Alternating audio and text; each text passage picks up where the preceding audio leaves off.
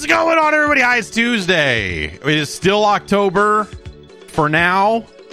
I am Jeff Gerstmann, and this is the Jeff Gerstmann Show. Welcome. Anything is possible in the Jeff Gerstmann Show. Welcome to you from me, Jeff Gerstmann. Hello. We're here to talk about video games at all. You know what? What else is what else is happening? I'll tell you, uh, this is an interesting week in terms of um, the balance of uh, talking about playing video games and uh, news about video games. We're this is this is the week that I feel like the the fulcrum, the, the everything tilted, and now suddenly there's like, oh, there's like a bunch of games to talk about, and then news is a little light. I guess is how that uh, is how that sort of works out. Um, we're coming up on Halloween, of course, and um, that means I am getting that much closer to someone saying, "Hey, why don't you put on the Kristoff costume that we bought for you, so that we can go out and do Halloween stuff?" Um, been dodging it pretty well so far. Um, no, I don't. You know, I uh, Halloween's cool. I don't know. Uh, Halloween's for kids, and that's uh, and and that's why it's cool that like uh, we're kind of back into Halloween now because we got kids, and uh, I think you get to a certain age and you age out of Halloween. You know, I don't know, like what I not to pass judgment, but to pass judgment. When I see people uh, in let's say my rough age that are really excited about Halloween because they want to dress up and get drunk, it's just just get drunk, just get drunk. Just don't get you know you have to get dressed up or just get dressed up whatever.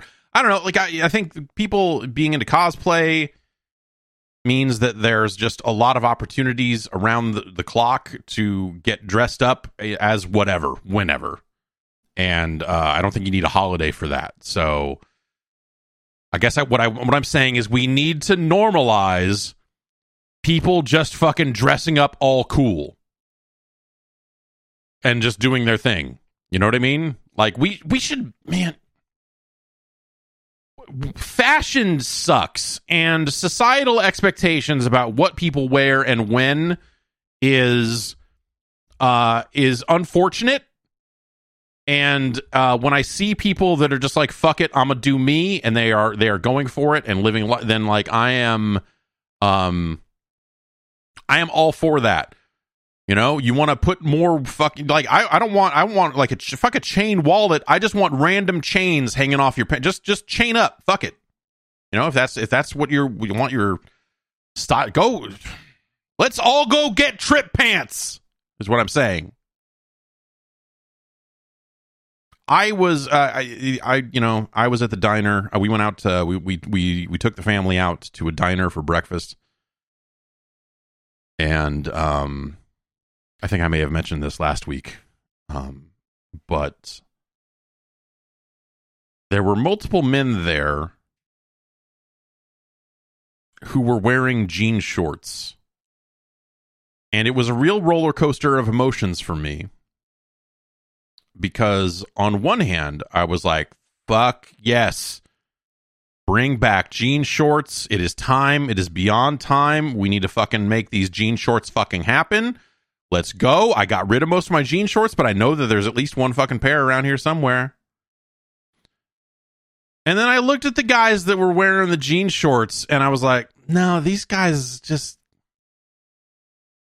I don't want to get lumped in with these. I don't want to get lumped in with these guys. I've, you know, and that's, that's, that's, you know, maybe that's a, maybe that's a shitty attitude for me to have, but it was definitely a feeling of just like, eh, if these guys are if these are the guys that are wearing jean shorts, I don't want to throw in with them. You know? These guys look like they Well, uh, yeah, I, I did look like guys I want to throw with those guys. But um yeah, they looked like assholes. Not because the jean shorts in some ways i wanted you know like a, you almost want to approach them and be like you don't deserve to wear these um They looked like guys that would like if you, they would have a, a a passionate but highly misguided conversation with you about what defund the police means, if you know what I mean. Um, and I was just like, oh man, these fucking guys look like absolute dicks. Um, and so, so I I don't I don't want to throw in with those fucking guys. Um, but yeah, so so it's you know I I don't know what I don't think the Gene I don't know that the jean shorts revival is going to happen. Um, unless they get real big, I think that's the that's the only way to do it. Is they can't be these like tight, uh, straight legged jean shorts. We've got to fucking flare them out. We've got to fucking go hog fucking wild. So there can be no mistaking that we are uh, that we are about that life. I want I uh, if if if I'm going to be wearing and I've never owned a pair of JNCOs, but I, I I bought a lot of very large long shorts, not comically big, because I think at some point it just becomes clown wear, and that's not my thing. If that's your thing, awesome. Dress up like a fucking ridiculous clown. I I think that can that can be a look on the right people. That could look real good. But Violent J, Shaggy Two, just giving examples here. Um a tastefully large jean short uh, that still have pockets big enough to hold a 40 in them, but are not just like bam all the way out, you know? Like that's that's not what I'm looking for out of a out of a jean short. And, and I've never been that's never been uh that's never been what I've been after when it comes to jean shorts. And so, yeah, I don't know. These are the thoughts I've been thinking since that trip to the diner. Um, and and I I saw those guys, and just it was like I felt my soul being torn out. You know. Um. Yeah, that's uh a Mike in, on the on the Twitch chat over here says if you can't carry a forty of King Cobra in your pants, you don't want them. Yeah, exactly. I want OE Period. That's it. In in or out of shorts. Just I, I, I was scrolling through TikTok and there was a, a girl on there who had a tall can of Old English and she was like, "I'm gonna drink this." I don't know. I've heard I've heard people say it's bad. She drank it. I was like, "This is good. This is just a beer." And she was like doing a taste test of Old English, and I just nodded and smiled and said, "Yes." um, but also it made me want to get a hold of some some some malt liquor which is maybe not. Maybe I don't. Maybe I don't need malt liquor. maybe maybe no one maybe no one needs malt liquor in their life in this day and age. But what are you gonna do? First you get the jean shorts, then you get the malt liquor, then you get the power. This is America. Look it up. Um yeah, so I don't know. We're we're getting ready for Halloween. We went and got a pumpkin last weekend. Went out to um went out to a pumpkin patch locally, invited by the Drakes. Went out there and saw them and some other other folks that were there with them, and and uh, took a whole bunch of pictures of the kids on hay bales and, and all that sort of stuff. Uh, you know, I used to I used to spend quite a bit of time around hay bales and building hay tunnels and tunnels and bales of hay and all that sort of stuff. And I don't know, it's weird seeing just like here's 12 bales of hay stacked up so you can take some photos on it. Like, yeah, okay, I guess, yeah. Um but I don't know. They put on a big old show to the point where it was like on weekends it's a little bit intense. There's just so many people there. But they have like pig races and all kinds of crazy shit. We did not stick around and catch the the pig races. Um because the the kids have like real real there's time limits on how long you can be out with these kids. You know, I, the the boy is what is he 13 months 14 months something like that my daughter's just about three and a half so they got a couple hours in them before they're just like yeah we want to eat food. We want to get the fuck out of here. We want to go somewhere else. So we this is yeah so um i took my daughter yesterday uh in the morning to a local like it's an out is they call it a mall but it's mostly outdoors and that's not a fucking mall as far as i'm concerned. But anyway we went there before they opened and um you know th- these things used to just be out in front of supermarkets but they had a, a, a weird area where they just had five tiny little toy vehicles where you're like, oh, get in the fire truck and then put a bunch of quarters in it, and the fire truck will will vibrate for a minute and a half. Um, they had a helicopter that would go up and down. So I, just, I drove my my daughter out there because my my wife was there shopping with her the other day, and she fell in love with these machines. And so like, okay, let's go back out there. So like, I'm there at like I don't know nine fifteen. Mall doesn't open until ten, and we're just out there, just like hanging out. Just like, yep, get on this, get on this helicopter. I'm gonna strap you in with this very not safe strap, and then I'm gonna stand here while it goes up and down and go.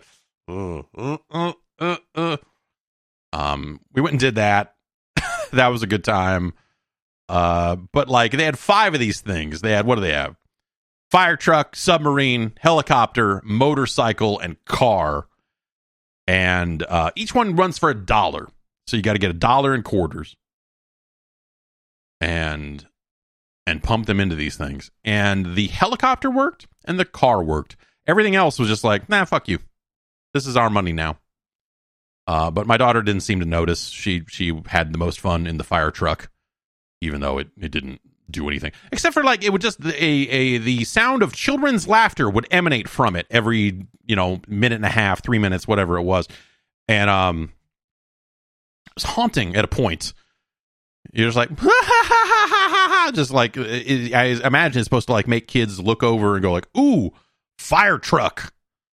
Um, and the the submarine had a you know an awooga noise, you know, like like that, which makes sense. It's a submarine, Gray Lady down, all that stuff. But something about the fire truck just being like the laughter of children.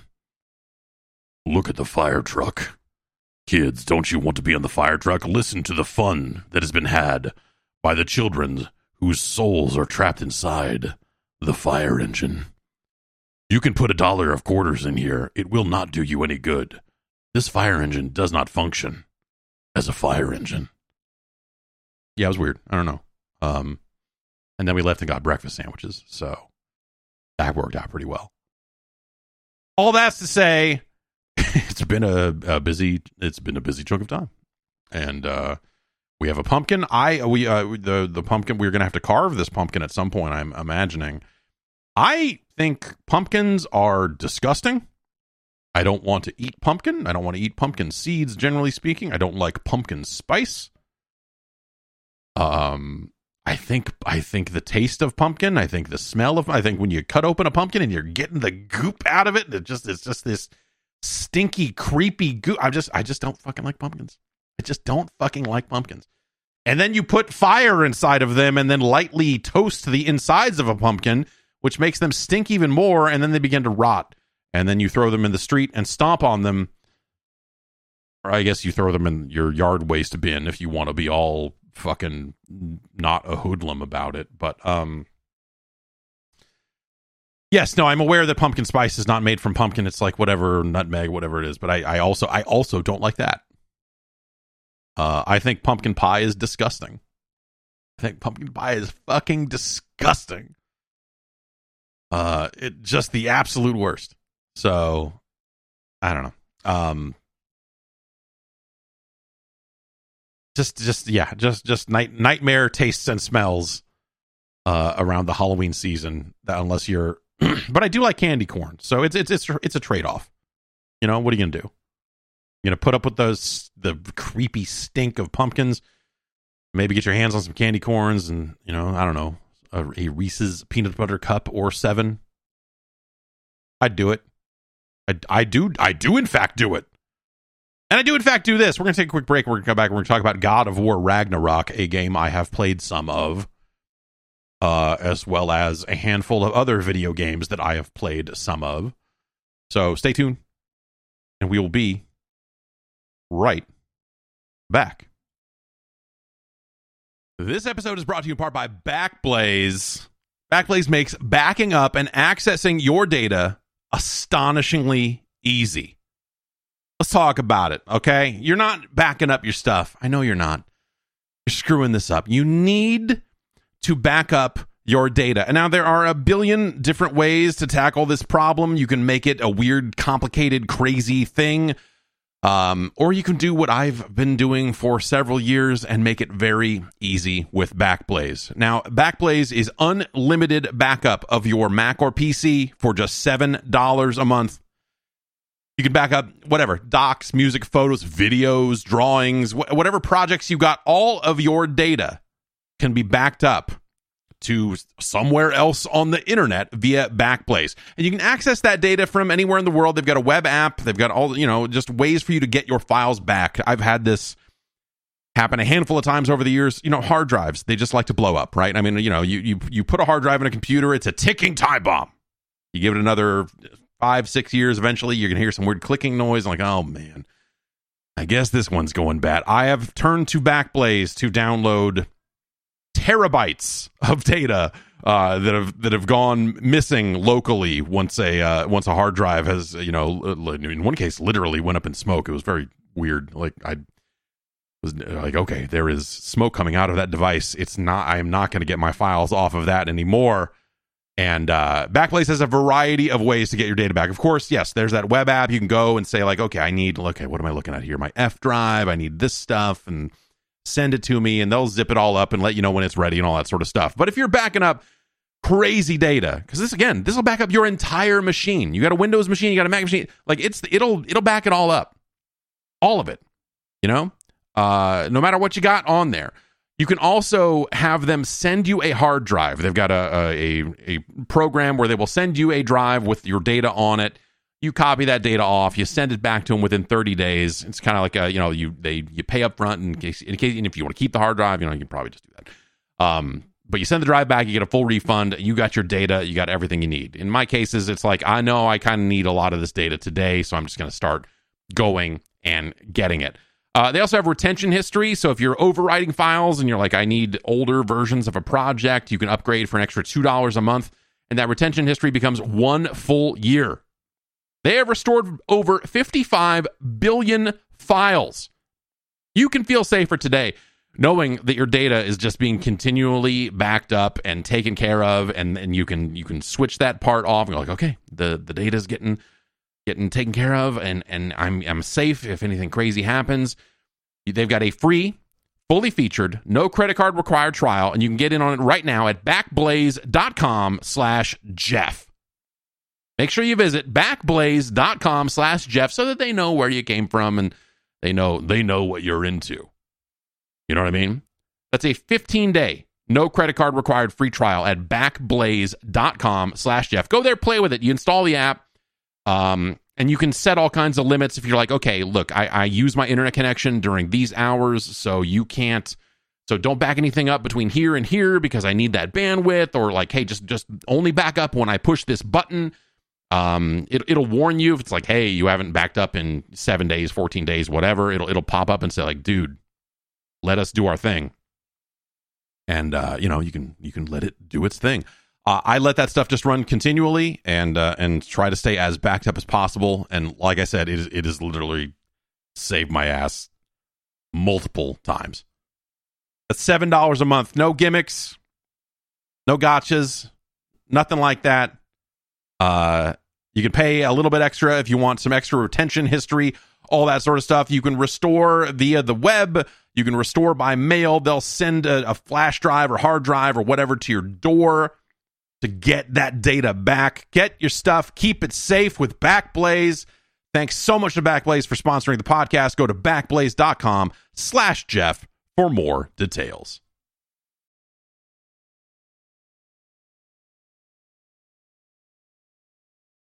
Okay, here we are back to talk about video games. God of War Ragnarok is a video. It's coming out soon. It's coming out quite. I don't. I don't actually have the release date in front of me. It's always like November eighth or something. I'm just making it. I'm just literally pulling numbers out of the air. November eighth. I don't know. God of War Ragnarok coming to the PlayStation 5 9th. Okay, I was off by a day.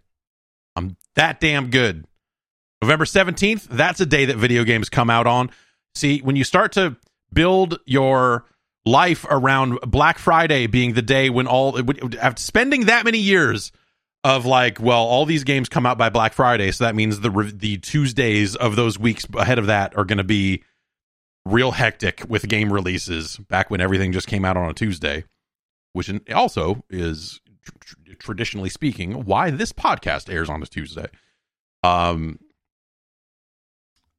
but you you get to a point where you're just like, okay, well, I mean, the 17th is going to be a bit uh, 11 17, 11 11, like you know, just every year slightly different. Uh, the numbers of November, I don't know.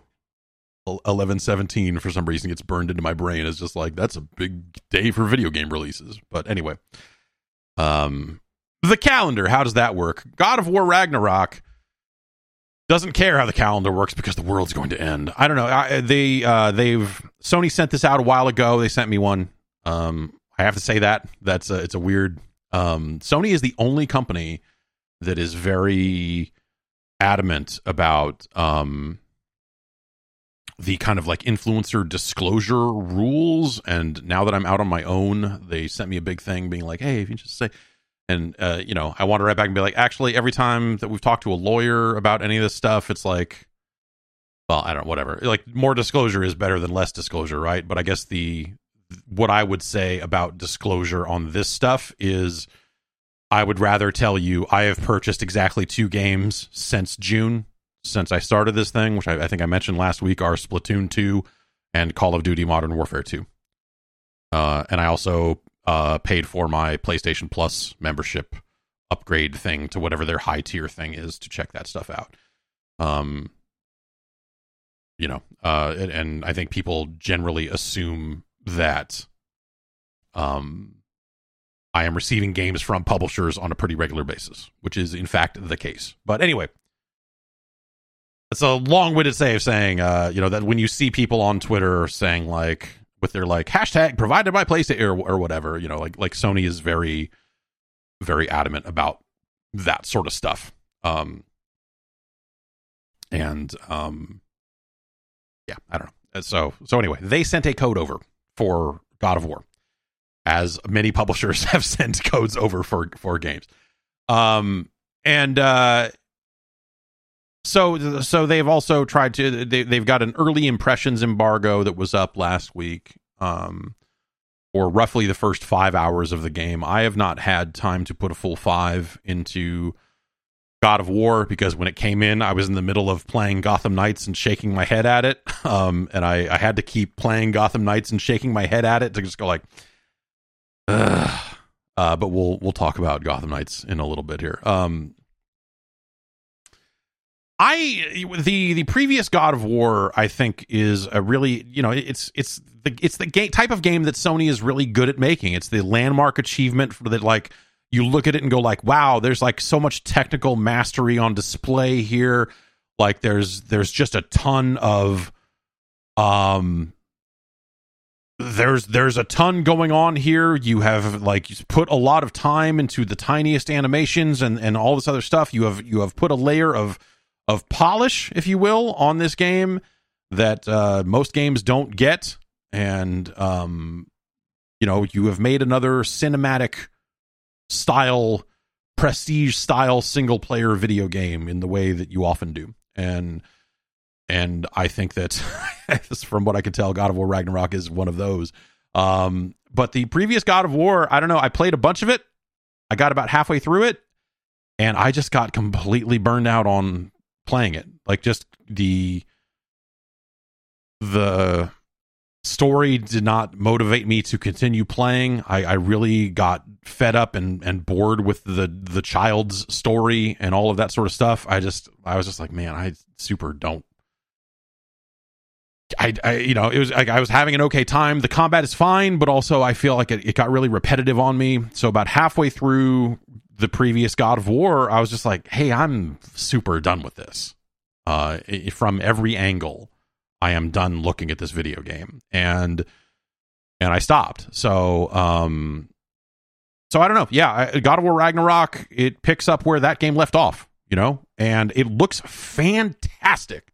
You know, every scene, the transitions in and out of cutscenes, all of that sort of stuff. You're like, you know, you're in the early parts of the game, you're tracking Atreus through the snow and looking at the way the snow moved and all that other stuff. You're like, man, this is this looks fantastic. The first boss fight in that game, you're fighting a big ass bear.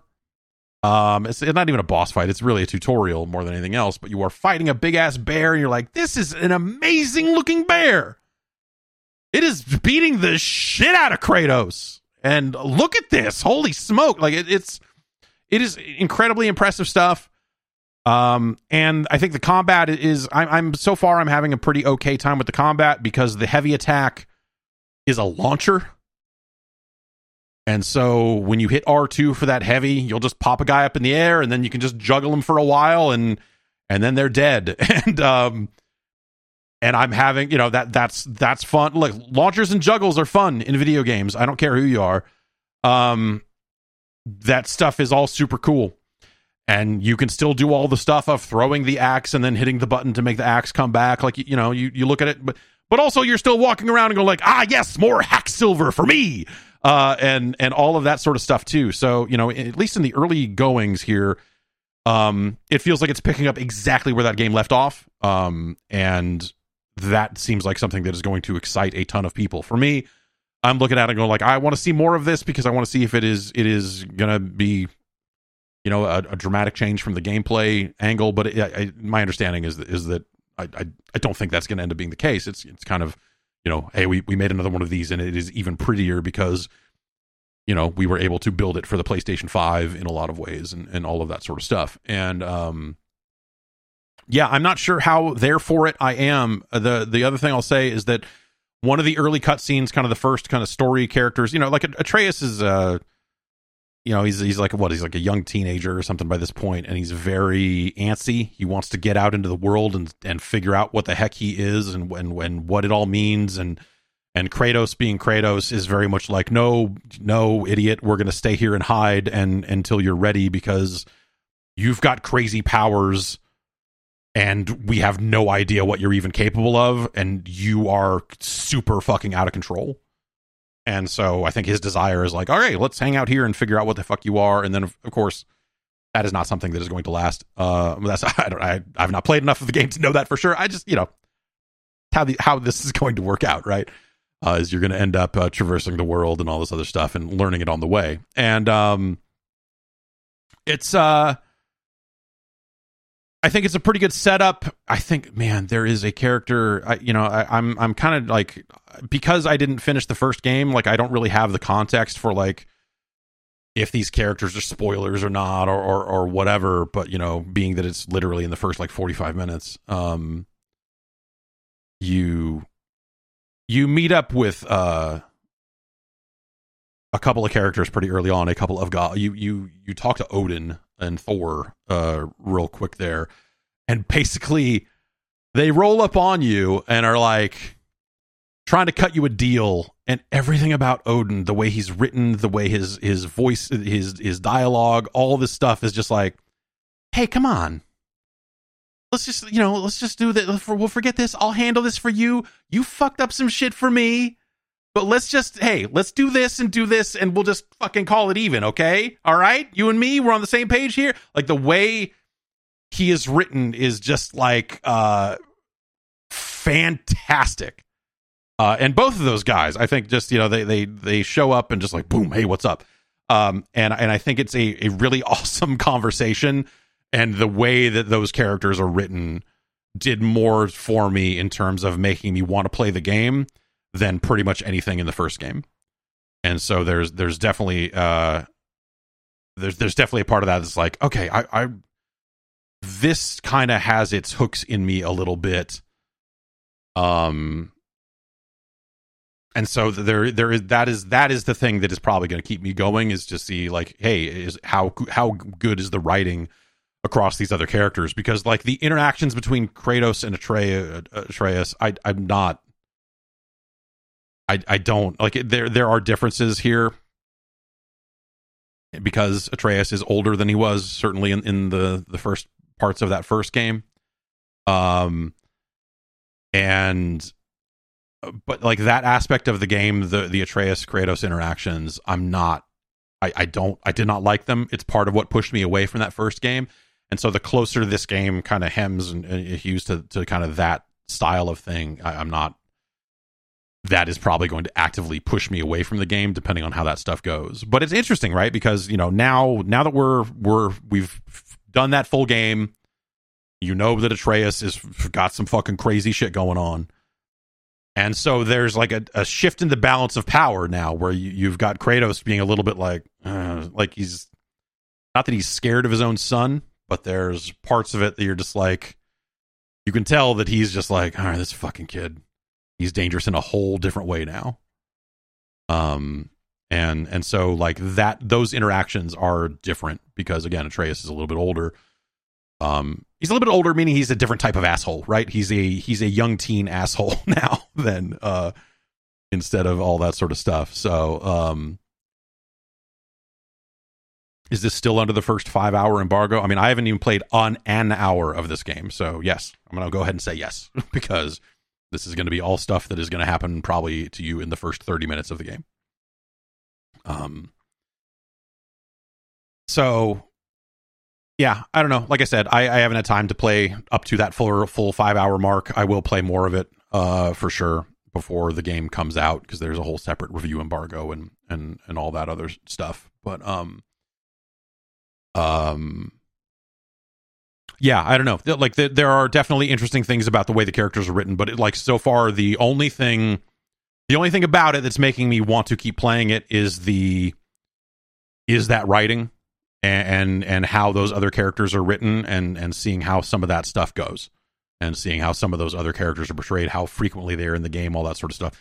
But if it is just big brooding Kratos and his weird godson out doing weird god things as a son god godson might do. Not godson but son god. You know what i mean? A god who was a son who was a god son of a half of a god whatever kratos' deal is. Um like that stuff has uh certainly has potential as far as i'm concerned. Uh but yeah i'm i'm not like immediately because i got so so uh, done with that first game. Like I'm not exactly like jumping at the chance to to dive back into that world, but at the same time, like you know, every aspect of it seems like incredibly well done. Uh, Zavid says, "Do you feel any different about Kratos and Atreus now that you're a father?" No, no. I the the only thing that's ever the only thing that hit me differently after having kids that I've run into so far was the baby stuff in Death Stranding and the like it, and and that was very specifically because um my daughter was very young at the time and was crying a lot at the time and so like the last thing I wanted was fucking a bunch of artificial crying coming out of a fucking controller. Like I deal with this enough um, but the but also the way that story handles all that baby stuff is super creepy and fucking gross. So I, I don't know. Like I that that stuff was just kind of shitty on its own. I don't know that I necessarily felt it any differently as a father beyond like I don't need to hear a controller crying. I'm too busy listening for real crying in case I need to get up and go like look at a kid. So um, so no, I you know I don't know. Like I'm sure th- there will be things about being a father that I will feel a certain type of way about, and when that stuff appears in fiction, blah blah blah. But like nothing about the Kratos Atreus relationship feels any different to me now that I, especially like now that I have a, a, two kids, now that I have a son. I guess um, I've had a son since that first game came out. Um, you just it just here's another story being told. I don't know, but um, yeah, so, yeah, I don't know. Like I said, I think that that game is, uh, you know, they are they are very much looking to finish telling that story. That was maybe the most exciting thing I've heard about God of War Ragnarok is that it is not the it, it is supposedly not the middle chapter in a trilogy that it is more of like this is us concluding the story started by the previous game. I think that's cool. We don't get a lot of games that are just like it's two of them and we've told our story. That just doesn't happen. So, um, so hearing that that that is apparently the case that that is really interesting to me. Um, in terms of like how this story will be told and and how what what might happen over the course of this game. because if you think about it in terms of like, well, it's definitely the part of a planned trilogy and all that sort of stuff. Um, it, it that really starts to set up what you think might happen over the course of this game and, and the type of types of cliffhangers you might get left on and and all of that sort of stuff. So so hearing that that might not be the case, not to say that they you know obviously they'll they'll probably make another God of War again. Maybe someone's developing one right now. Who can say? But uh, there's plenty of uh yeah. I mean there are plenty of other ways to have a god of war story that doesn't necessarily have to continue where this one left off right? So i think that's kind of cool that uh that this apparently wraps up a lot of that story.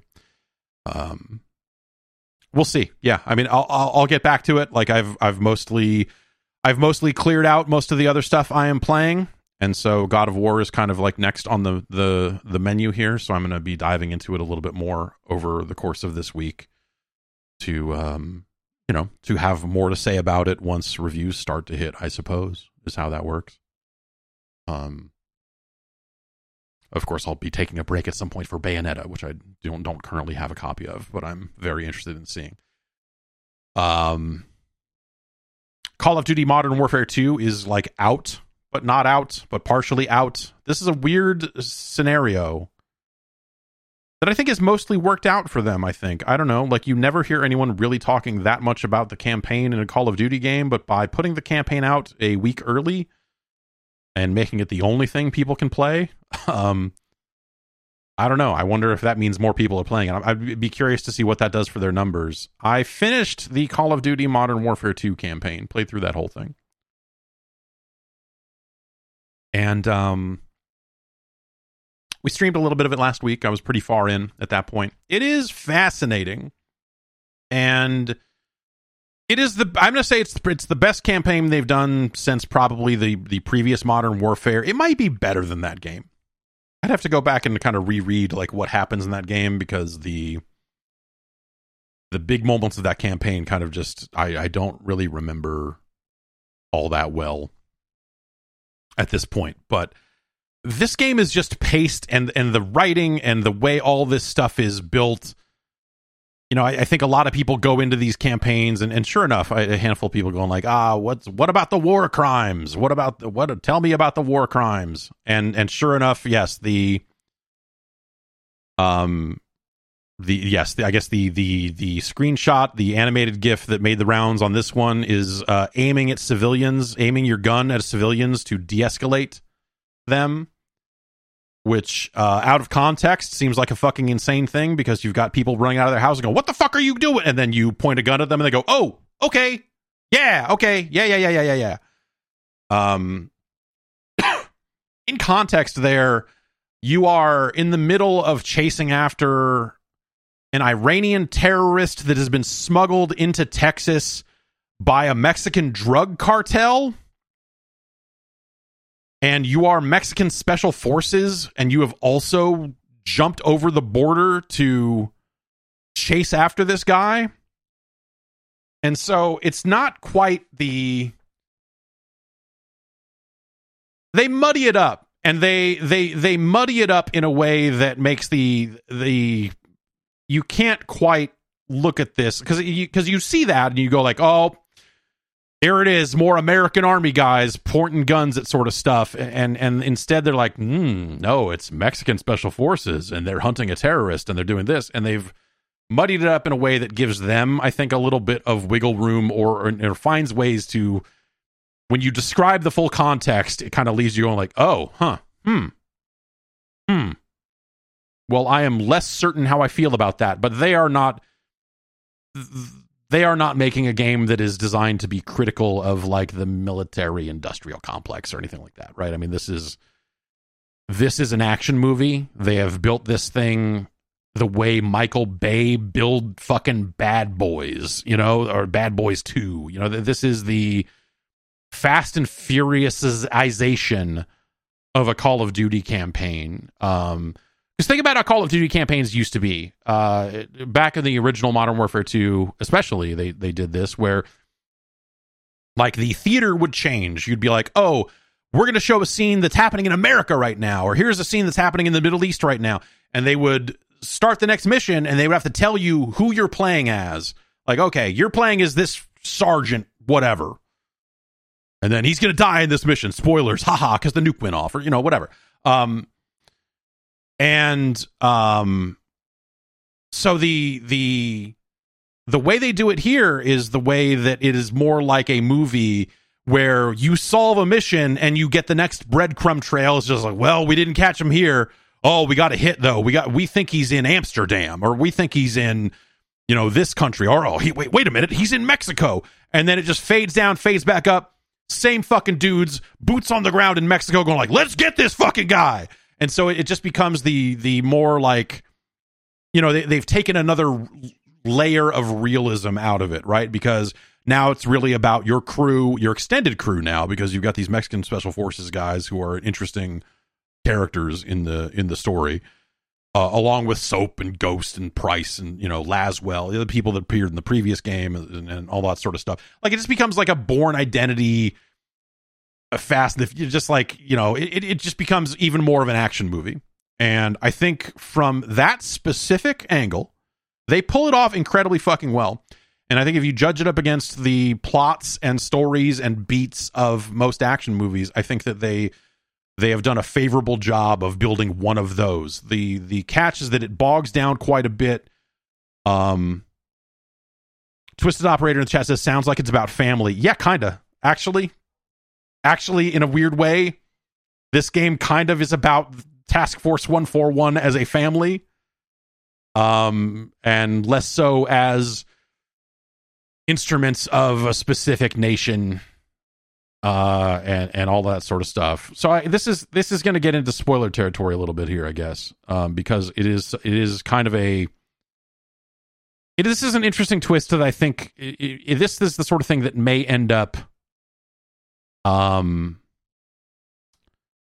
I wonder if this will end up being the thing long term that causes a, a shit storm because like right now that de-escalation stuff is the thing is the thing kind of that people are are talking about, but like this game has a pivot point about two thirds of the way through where basically an American PMC that you've been working alongside for a while basically turns on you. And then you spend like the rest of the game smoking Americans. like there's this is like like you are fucking mowing down these PMC fuckers. Uh, you are like Mexican special forces taking back your prison and fucking smoking these fucking guys. Um, and fucking like not you're like, hey, Captain Price, you're in a helicopter, right? Can you blow these fucking guys up? And he's like, absolutely, mate. Blah, blah, blah, and and so I wonder if that will end up being the thing that um conservative news or something like like if something like that ends up ends up picking up on that end of the story and it is PMCs. It's not.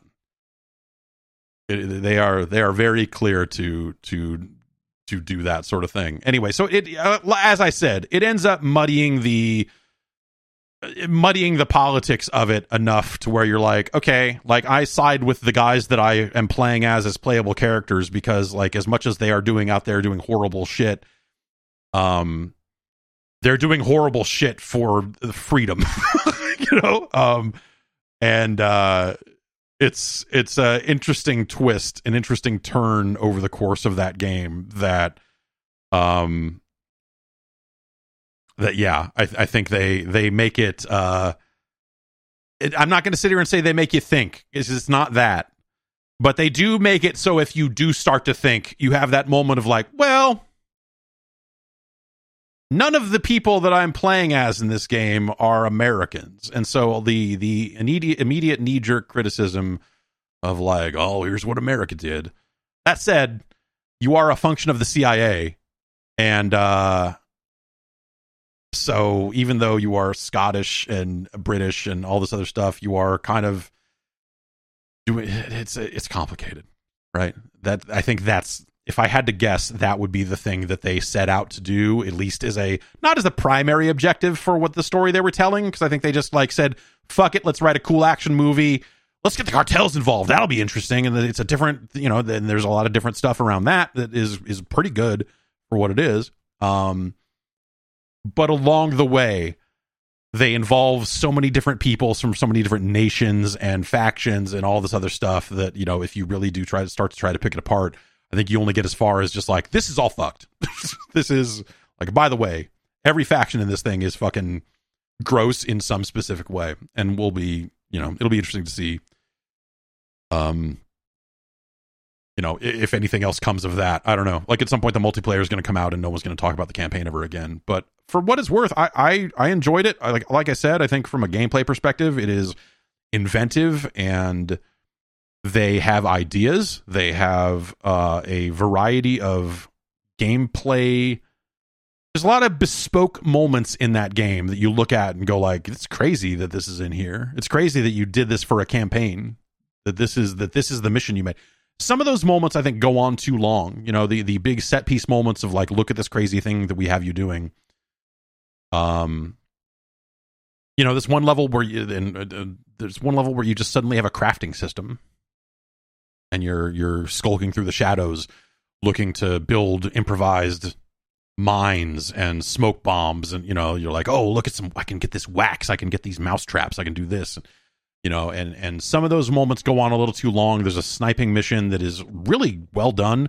And if you think about this again as like a, a reboot of modern warfare 2 and a, and a, and a retelling not a retelling but a, a reboot of what modern warfare 2 was and what the modern warfare trilogy was in terms of um you know your ghillie suit level your your c130 level like like the stuff that, that you think of as like classic call of duty moments like they pack those in there and then they give them interesting twists because the sniper mission you do a lot of the same stuff you did in that old sniper mission of just like oh stop moving because they're walking right past us. But then that almost feels like a tutorial for what's to come because then there's a really long like too long at the end of the day like some of these moments go way too long. But that sniper mission goes on a really long time and you have to then apply those mechanics that you learn in that almost scripted feeling thing and go like okay these guys are coming at me. I need to hit the dirt and put my gun away and let them walk past and then i get up and do that. And, and so i think that's pretty cool that they uh, the the things that they they used as almost like throwaway look at this cool thing moment in those old campaigns now some of those concepts feel fleshed out into full on things and it's interesting as a result. Um, but yeah, I, I, don't know. It's it's a good campaign. It's one of the best ones they've done, I think. And um, and I had a I had a good time with it. You know, it's it's short. I my Steam time on it's like seven hours, but I'm pretty sure I left it paused for like an hour, so it's probably more like five or six or something like that. But um, yeah, I had a good time with it. Let's take our uh, our last break of the show, and then we'll come back, and I will talk to you about Gotham Knights, and a handful of other video games. Okay? We'll be back right after this. If you're like me, you're always a little bit wary of signing up for yet another subscription, um, especially when it comes to physical things that, that show up at the house. You know, it's like, uh, it's very easy to forget to cancel that stuff. And, you know, it's like sometimes you just don't need things at the same cadence that the people running the subscription seems to think that you do. So subscription razors, um, you know, don't always make a ton of sense. And that's why there's Henson Shaving. Henson Shaving is a family owned aerospace parts manufacturer. They have made parts, built parts, manufactured parts for the International Space Station and the Mars rover. Yeah. And now they're bringing that precision engineering to your shaving experience. That's right. You can get a, a razor handle made by people that make parts that build parts for space. And that leads to a level of precision that you just don't get out of other razors. Now, razor blades, uh, they can be a little bit like a diving board. You know, as they get longer, they start to wobble around a little bit. And as they wobble, as a razor blade wobbles, that's going to what's going to lead to more nicks and cuts and scrapes and all that other stuff. Um, so Henson uses these aerospace grade CNC machines. And so they make these metal razors, these handles that extend just 0.0013 inches past the, the length of the handle. So they grip that razor real, real tight. They hold that blade in place to give you a secure, stable, vibration free shave. Now, the, razor has these built in channels to make sure that hair and shaving cream and all that other stuff doesn't get in the way while you're shaving. So you don't have to sit there and clean it out over and over again. It's not going to clog up all that sort of stuff. Henson Shaving just wants to make the best razor. They're not out there building the best razor business. That means, you know, there's no plastic, no subscriptions. The blades aren't even proprietary. This isn't about planned obsolescence. They're not going to come out with another handle next year and be like, now you need the new blades. No, the Henson razor works with standard dual edged blades to give you that old school shave with the benefits of new school technology. So once you own a Henson razor, it's like what? Three to five dollars a year to replace the blades. You know? Uh and and these and these shaves are close. These are close, sharp shaves. And they're affordable. That's the yeah, when it when it comes down to it, affordability, you know, re- replacing these razor blades very easy, g- just generic good razors that are gripped super tight in this handle to make sure that you're getting a nice, clean and safe shave. That makes it different from all the other stuff out there. I'm, you know, I'm, I'm used to buying these what these like got five blades in it. It's like okay, well, all five blades are terrible. What if I just had one good blade? What if I just had one good razor that could hold that blade in place and make it very easy for me to replace that blade inexpensively? It's time to say no to subscriptions and say yes to a razor that'll last you a lifetime. Visit hensonshaving.com slash Jeff to pick the razor for you and use the code Jeff, and you'll get two years worth of blades free with your razor. Just make sure to add the blades to your cart. You gotta you gotta put them both in the cart, and then they'll be like, "Oh, you got razors? Those are free." You gotta add them yourself though. That's 100 free blades when you head to h e n s o n s h a v i n g dot com slash Jeff and use the code Jeff. And thanks to Henson for sponsoring the podcast.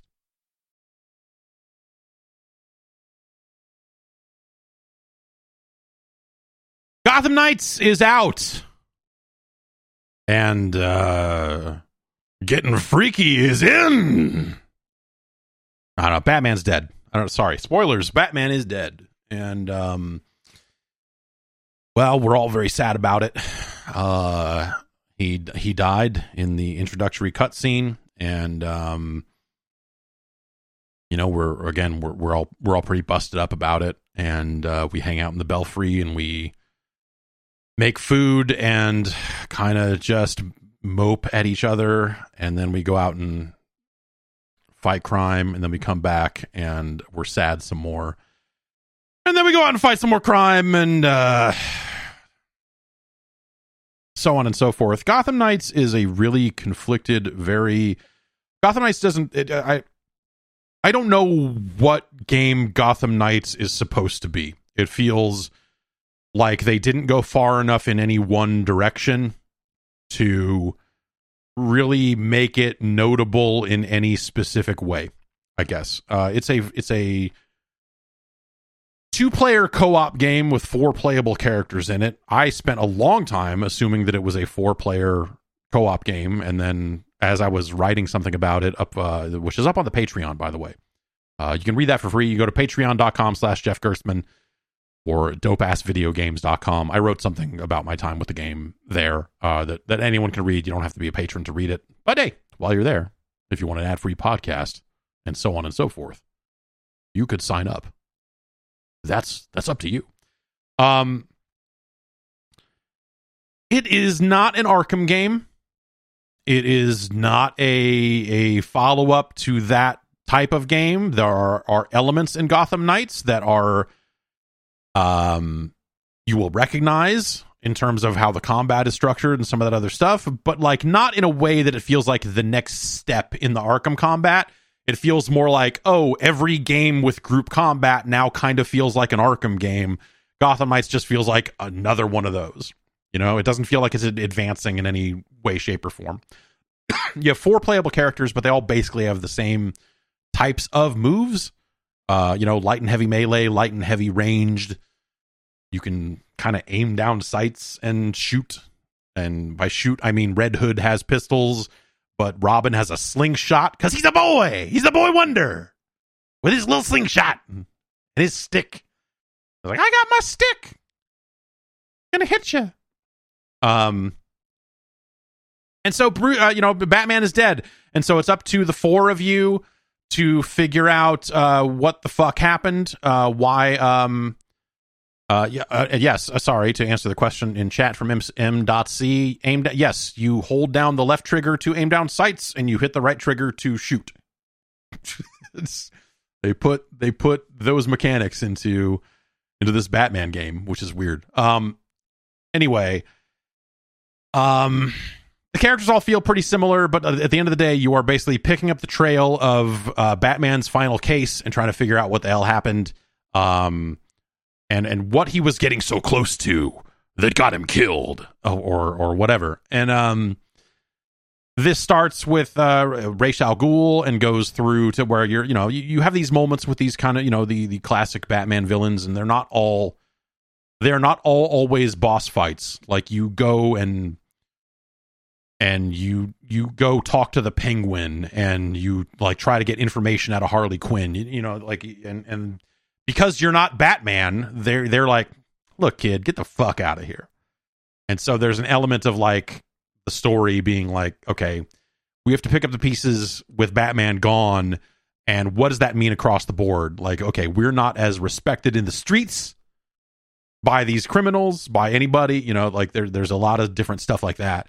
um, that basically just turns into like the first time you go and see him, he says, "Ma, get out of here, kid! Ma, I'm the penguin." And then you go out and fuck shit up for two missions, and then you go back and he goes, "I'll tell you what's really going on," you know, like that basically. But um, it's designed in this weirdly stilted way. So like you go out at night on patrol, and when you're out in the city, it is always nighttime. Um, in in Gotham City, surprise, surprise um, there are random crimes happening. There are premeditated crimes that are happening that are like repeatable, like, oh, it's a armored car robbery. Oh, it's a hostage situation, whatever. And then there are story missions. And so you go out and you do your shit. And then at some point, you kind of need to go back to the base and to advance time and you'll see like when you decide to go back to the base it'll say when going back here now will advance this storyline this storyline like like basically this quest chain this quest chain and this quest chain will all advance if you go back right now. And so it, it creates a situation where you need to basically like you need to go back so that you can see the next storyline cutscenes of alfred and the four playable characters standing around go like i guess we should go talk to harley quinn huh? And then going like, and then Red Hood going like, I want to go out there and bust some heads, and then uh, Robin being very mopey, like they're all very mopey, and so there's optional cutscenes that you can watch when you're back there, and every single one of them is them going like basically just like sighing and and going, Batman, huh? Man, that guy's dead. Ooh. What are we gonna do without Batman? I miss Batman. Me too. How come Batman didn't tell us about what he was working on? He had a lot of secrets. He didn't tell me either. We didn't know either about this. I miss Batman. You know, and, and it's it's kind of a every single one of the optional cutscenes was some variant on that from what I played of it, and it's just like, yeah, no, I get it. He's dead. It's a big deal. Like I, am not, I'm not saying it's not a big deal, um, and so you go out into the world and do this stuff. You go back to advanced time. You go back out, and and there's a, a push and pull there. So there's some elements of like, oh, in order to get the next story mission to unlock, you need to go do these five side missions first, or, or you know, you need to go stop ten crimes before this criminal will t- you know want to talk to you again or, or, or whatever. And so you end up in this situation of doing a whole lot of busy work in in some cases before you get to like see the next chapter of the story unfold and you know in, in fairness you you sometimes you've got three different threads going at the same time so you know you're kind of like knocking out premeditated crimes for two of your three chains at the same time or or or whatever and um and so it's that kind of game but also it's a loot game with a crafting system almost everything you pick up um, are crafting materials, and you'll get them in weird numbers. Like you got fucking seventeen hundred polymers. And you got 800 of these and you got 43 of these and and um and you, you craft items for three slots. Each character has three slots. There's a suit slot a melee slot and a ranged slot. And so for robin it's just like this stick has a higher number than the old stick but they're all still sticks. Um it's not like you're equipping a fucking sword or you know or or a whatever like the characters play as they play. It doesn't change um but it'll be like hey this stick has a 3% increased crit rate and uh and all that sort of stuff. They all have destiny numbers on them. They all just have an overall power number on them. So you can just go like okay equip the highest power thing and, and move forward. The suits change. So you have like 15 16 different suits uh to to use. And, and as you find the different suits craft the different suits you can you know change the the way you look if you if you so desire and uh, you can equip mod chips on some of the slots on the suits and so there's different ways to kind of like change the stats on that stuff but everything i saw in my time with the game which again i, I did i did not finish the game and i don't i don't think i'm going to um was some variant of just like ah it's 3% fire damage elemental damage reduction and I'm like okay does that actually change anything? I mean, it's just like this number is slightly different. Cool. All right.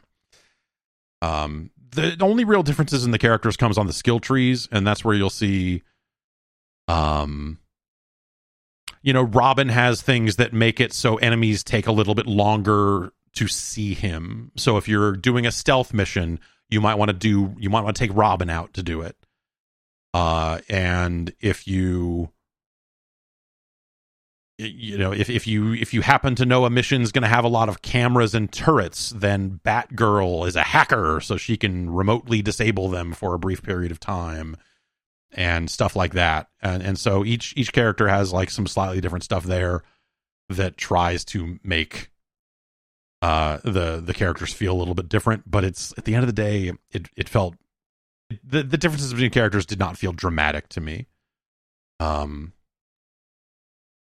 and the writing i you know again i, I thought the writing's pretty bad. You know the, there's just the every aspect of the game kind of adds up to this really mealy mouth just like i'm not sure what this game is trying to be uh because it, it, doesn't feel like like it, yes it has loot and crafting but those systems don't feel good. They don't they don't feel like they have enough depth to them to be interesting and so you're not out there hunting for loot. You're not out there going like, we've got to do this raid to get this drop, to get this. It's more just like, I opened a chest and I got 400 new space polymers or, or whatever. And um, traversal's abysmal. That maybe is the worst part of the game. Um, you can basically every character has a zip line kind of grappling hook sort of situation. So you'll see a you know the corner of a building there'll be a little you know you'll you'll see your your reticle appear there and you hit L1 and it'll grapple to it. You can hit the jump button as you're reeling in to try to jump off of that perch and grab another one and keep going. But it's like the city just doesn't feel well designed to keep you moving forward.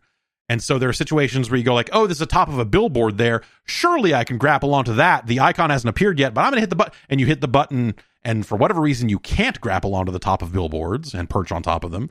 And so instead it goes, "Oh, did you mean the really tall building behind you? We're going to grapple to that." And then you're suddenly like jerked backwards and up into the sky and you're like, "What the fuck?" Like it, it's really that movement is really really frustrating.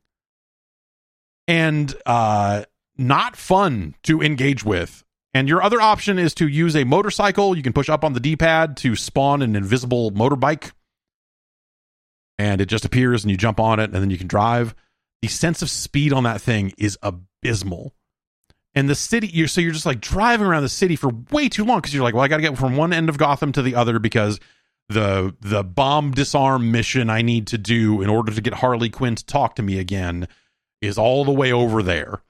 So let's drive all the way over there on this stupid slow ass bike. It's crazy. It is crazy how slow the traversal in that game feels. I I don't understand. There, nothing. Just it it just. It, it's shocking to me in, in a way of just like this, this is how did it how how is this the how is this the solution you eventually unlock fast travel points. You go see a guy and he's like, I made a cool fucking glider wing for you. And you're like, oh, sweet. I might be able to fly around the city. That'd be good if I could just fly around the city. But no.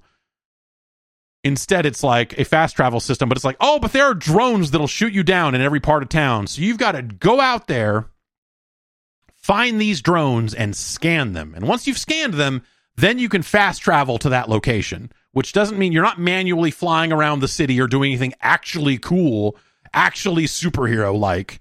Instead, you're just like, oh, I gotta, okay, because I scanned these things, now I can just warp over here and whatever. At least that solves the fucking problem, and I'll never have to drive all the way out here ever a fucking again. Um, but that's it's it's really weird. The motorcycle is such an abysmal way to travel. The zipline stuff is just as bad, if not worse and the sense of speed. I, I played on PlayStation 5 and the frame rate uh, tops out at 30. It does dip here and there. It does not is not is not always a stable 30. I don't think the game looks great. I don't think the image quality is so stunning that you're like, "Oh, I see why this couldn't be 60 because it looks so incredible." Instead, it's just like this city feels fucking empty. It doesn't feel like there's a lot going on. It doesn't feel alive or it doesn't feel vibrant with crime. Instead, it's like, oh, four blocks over this way, there's three people standing here, and I can go crime them up because they're doing crimes. And, you know, the rest of it's just like, ah, there's some people on the street, there's cars, but not a ton. It just doesn't feel yeah, the, the city doesn't feel like it has anything going on. It, and it doesn't feel like there's any great reasons. Of course, they've got collectibles and stuff like Batman put secret batarangs around the city. Wouldn't it be fun if we found them for old time's sake on account of Batman is dead? And turns out, no, it's not that fun because traversing the city is, is abysmal in this game. So it's, uh, it's not great. You you may be able to. I, I thought I saw a brief screenshot of someone gliding, which makes me wonder if there is some kind of late game traversal upgrade that lets you glide off of one of these grapple points, which might be a slight improvement, but in terms of speed, doesn't seem like it actually solves any problems. I don't know. It's a it's a weird game, and I, I it is very repetitive. There are aspects of it that I was like, oh, you know, I could see I can see playing this, but just the the things you kind of have to go through to just get around and, and do things really, um, really just push me away from it. You know, um, and and the, the whether that was the writing itself or just the combat being highly repetitive and and all this other stuff. Like it has a few ideas, right? The the idea of like you go out at night and you return and then time advances and then the storylines advance. Like that plays into the mechanics a little bit where you have like seven med kits and you can push right on the d-pad at any point to recover health. But eventually you're going to run out of med kits and the only way to like get your med kits back as far as i can tell is to end the night and go back to the belfry let time advance and then you can go back out with another seven med kits. And like conceptually that's interesting because it's like oh i can go out and do this stuff but i can only do so much and i better not too many do too many random crimes before doing my story missions because I want to make sure that I actually finish the story missions. And if I don't have enough med kits, what if I screw that up? And but then also the penalty for death is really, really well. You lose some crafting materials. So you're like, you lost 43 polymers. You're like, oh no, my polymers. What am I gonna do? Um, and it actually just kind of respawns you in place, like the the fight. The because it's a online co op game. There are parts of that game that don't stop when you pause it um, I think if you hit pause, pause, it will stop. But when you go into the uh, menus, when you go into your your map or anything like that, like the world is still moving, and um, you know because it's online co-op and and all of that. So I, you know, they they say at some point they're going to add four player co-op to the game, and that would certainly be more interesting. And you start to wonder, like, does this just become a um, does this become a scenario where it's a brain dead podcast game, and you're just gonna like get on voice chat with your friends and shoot the shit and never once think about the story because that would be you could do that I don't know that I think that that would be like an amazing experience. But if you and three friends, or you and you and a friend, because I don't know if the four player co op is going to be the same as the two player, if they're doing some raid, because they, they were like, we're going to do raids or, or whatever, which is another weird concept. I don't know. Um, we'll see. But uh, yeah, I don't know. It's it's not an engaging game on its own merits. I'll say that much. So if you can bring a friend to it and never think about the game, sort of like a Far Cry co-op scenario of let's ignore the story and skip all these cutscenes and just glide over here and smoke everybody, like that is an experience you could have. I bet it would be better than than playing it alone, but also not better enough to recommend you and a bunch of friends go out and buy copies of the game at full price. That doesn't seem like a way to go either. So that's Gotham Knights. um, I played it on PC a little bit. We streamed some of that, and on PC it will run at 60 frames a second or above. But that didn't make the sense of speed on the bike feel any better. So I don't know what to tell you. Like, yeah, the the frame rate on console being locked at 30, I think is a is crappy. I don't think that's cool. I think that's uncool. But also playing it on PC and, and being able to turn stuff up and, and how all that all looks like I, mm, I, that that is not some magic problem solver. That doesn't turn it from like a, you know, that doesn't add 30 points to its review score. Like, oh, well, if you're to play it this way, then it, you know, no, it's still, it's still kind of whatever. Um, I played some smaller stuff as well. Uh, Atari Mania, we, we played some of that. It's it's bad. We, we talked about that a little bit last week and streamed some of that. That's the video of that is up on the YouTube channel now. I'm a little bit behind on some of those uploads, so I've got to I've got to get that stuff processed and out. Um, I played some new Tales of the Borderlands. I did not play a ton of this because of just everything else that was coming out. It was kind of last in line. Um, Borderlands is a tricky topic for me because on account of I thought Borderlands 1 was an awesome video game and then everything they did with the story in every game past Borderlands 1, I thought was just not especially funny or interesting or anything like that. People seem to like the previous tales from the Borderlands. This is not necessarily a one to one with that, but it is it, you will get the basic idea that they are going for a very story focused Borderlands game. This is not a shooter. This is about quick time events and dialogue choices and the kind of telltale esque um concepts of of that previous game. Um, but you are walking around a full 3D environment. You are walking up to things. You know, it's a it's a point and click adventure game in a sense. Um, and there's something about so you know you, you get introduced to the three characters, the the three characters that will kind of form up your your party, or the three characters that you will largely be, be playing as. Um.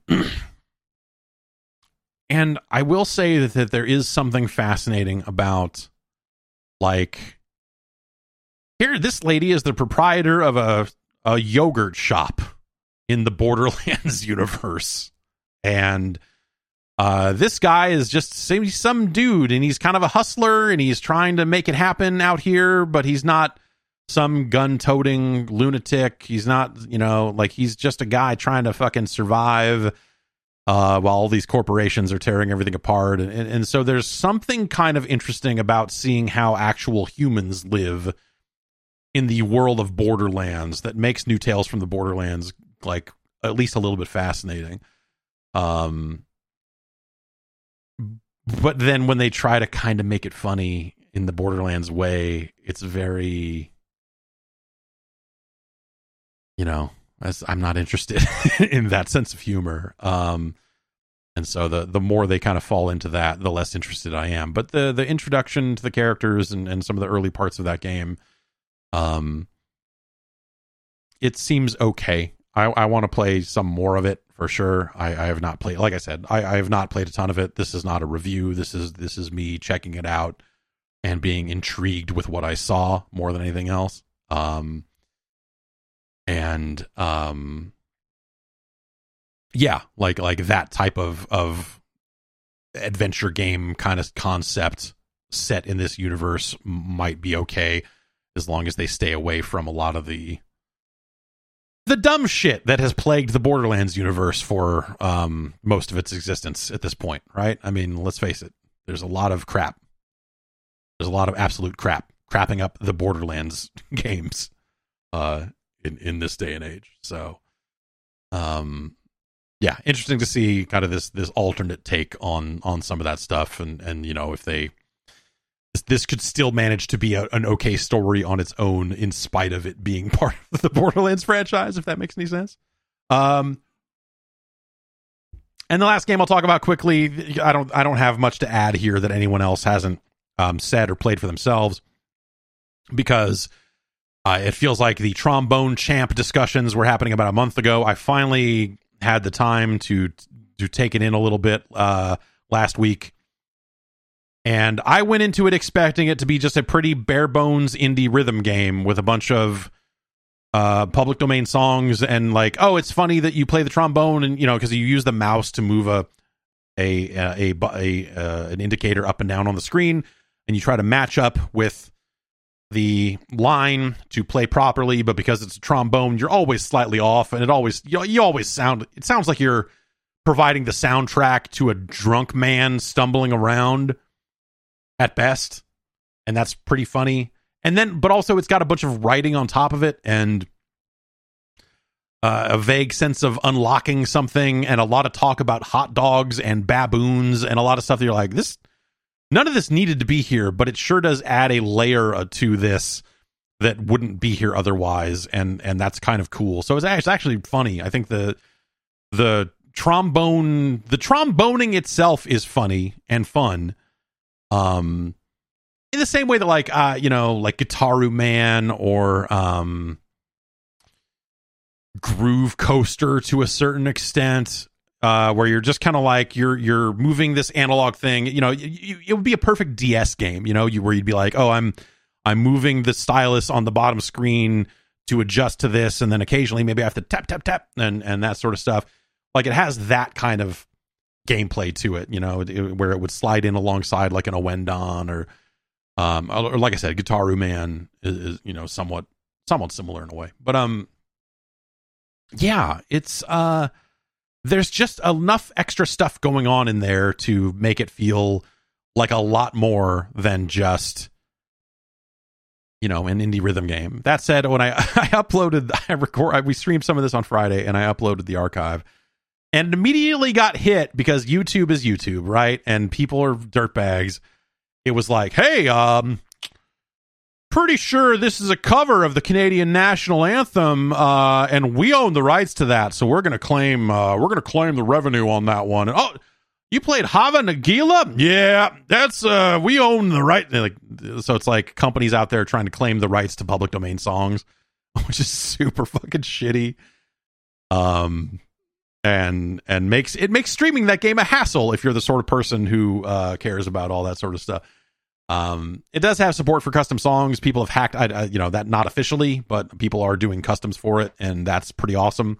I have not really engaged with any of that side of things, but uh, it sure is cool that that that's uh, that that's happening. So, um, yeah, check out Trombone Champ. You don't need me to tell you this. It, everyone was talking about it weeks ago, so you know, I don't, I don't have too much more to say that you probably haven't heard already. It's good it's it's it's as good as people made it out to be, and, and, so uh, so that's pretty awesome.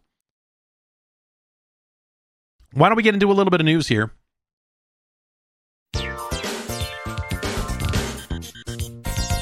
You heard of Bayonetta?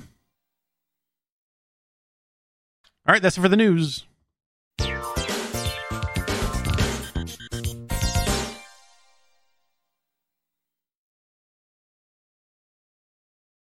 Mostly talked about this last week. Not that much has happened. Um, but to refresh your memory, uh, Hellena Taylor, the original voice of Bayonetta, called for a boycott of Bayonetta 3. Uh, she is not voicing the character in the new game. Jennifer Hale has stepped in to voice the character, and Hellena Taylor um, put forth that she was offered uh, an insanely low amount of money and uh, was was basically uh, not not treated well and was offered four thousand dollars to do the game. This led to a lot of people being very angry at Platinum and Nintendo, and then you started to have some leaks and little bits and pieces that that seemed very targeted and just like okay we're going to put out a message saying uh that we you know we're going to put out a twitter screenshot of a message that says be nice but also someone is going to leak details about the contract negotiations and so bloomberg started reporting on that a few different r- reports on basically the idea that she was offered an amount of money uh, that was pretty close to the union and industry standard for uh, for voice sessions. Not to say that that's fair. I'm not going to say that that's enough money. I'm just going to say that that is the union minimum in some cases, and um, there were reports claiming that she went back and said that she wanted six figures and that she also wanted uh, residuals on the sales of the game which is largely unheard of for voice actors. I mean, it's largely unheard of for people that are developing the game day to day, let alone people that are coming in and doing a handful of sessions. Um, and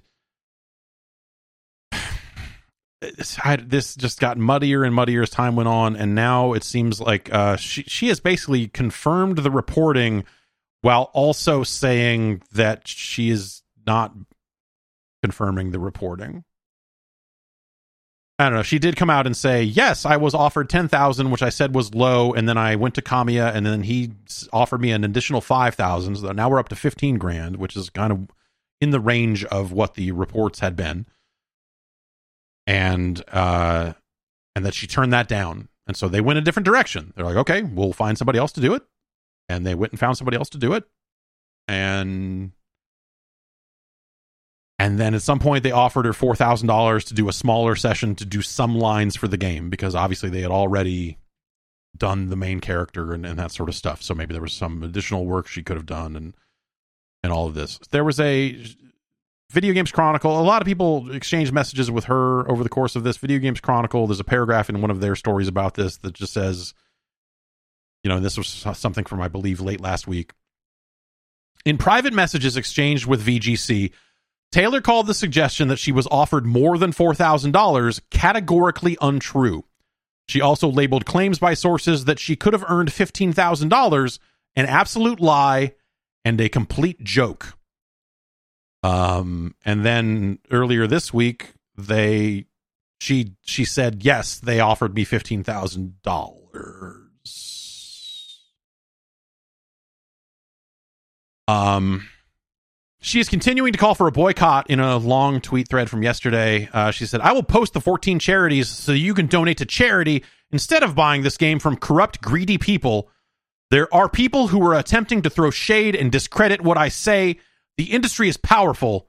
They have powerful journalists too. Um,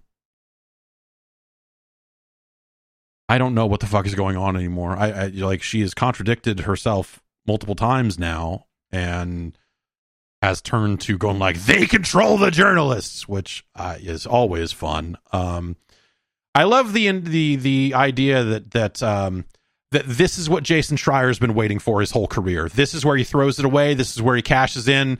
He's built a body of work as a reliable uh, source of information. But when it comes time to protect Bayonetta three, there he like that's that's what he's that's he's a powerful journalist. Um, I but also she said that they basically offered her 15 grand and that that was not something that she was down for. And so like but again like separate from this voice actors should be paid more. And they're going to go to the, the the, the the union agreement expires in a few weeks here and they'll go back to the table and they'll they'll start to negotiate again right? And hopefully they will do more. They will they will get a better deal next time around. Um, I think voice actors, you know, like you've heard the stories about voice actors and what anime pays and how fucking terrible it is and all that sort of stuff. Voice acting is an awesome profession, and I think that the people that do it well do it incredibly well, and they bring a lot to the productions they are involved in. They become iconic. How do you reconcile the the, the questions I can't answer because who the fuck am I, other than a powerful journalist? Um, they, like how do I reconciling the the notion that yes, voice actors need to be paid more with the notion that A lot of people involved in making video games should be paid more for the amount of money that video games make and amount of money video games rake in. And and she went on to say that the Bayonetta was a 450 million dollar franchise which is not which is high, that is not that is not that is not great math. Um so this is a weird fucking mess and so jennifer hale came out and, and said like hey i'm under nda and can't talk specifically but hey I, you know you know that i'm not fucking crazy you know like and then Platinum came out and said, "Hey, can we all just stop being shitty to, to people, to humans? Can you like don't go after Hellena Taylor, like without saying names? Don't go after Hellena Taylor. Don't go after Jennifer Hale. Like just just can we fucking chill? Uh, because the the internet did what the internet does. Um, and so yeah, I don't know. Like the the the there's just enough contradictions in what she herself has said around this pay stuff that it just looks crazy now. That I just look at it and go like, I don't even know. I don't know what I'm looking at anymore, other than, um, you're calling for a boycott of a game that, and, and then and then painting a pic, trying to paint a very specific picture about how you were treated, and then now she has backpedaled on parts of that to say, actually, I was treated this way. But that's still bad. And, and yes it is but like it's also industry standard bad not um ripping you off but i don't know. I don't know. It's a yeah it, it's a it's a shit situation all the way around but i i think that like the the way that she has gone about this stuff feels very suspect to me. I, I don't i don't know what to make of it you know like it just doesn't line up with again like her story doesn't line up with her story. Like forget um details about like oh she asked for points she asked for this you know like like if you if we turn off those sources and turn off that part of the reporting and just look at the record of what she has said it doesn't line up on its own. And so you you don't need to be a powerful journalist to see that.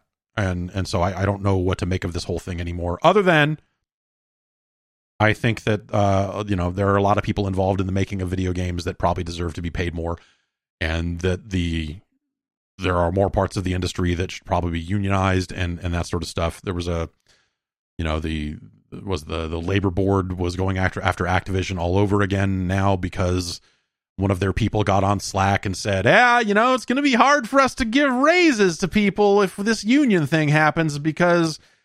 Uh, you know, this union thing takes a really long time and stuff is really slow, and I don't know that we're going to be able to give any bonuses or raises while that stuff's going on, and and so I don't know, like there's a bunch of shit happening um uh, around this business in a variety of disciplines right? So um yeah i don't know. The the the but the helena taylor stuff the bayonetta stuff specifically seems like a case of her very selectively telling her story uh, while calling for a boycott out of the gate which seemed like a lot like a like a a a nuclear option kind of thing uh, that she very deliberately did very close to the game's release, and uh, I I don't know as as this story is unraveled, it just like looks.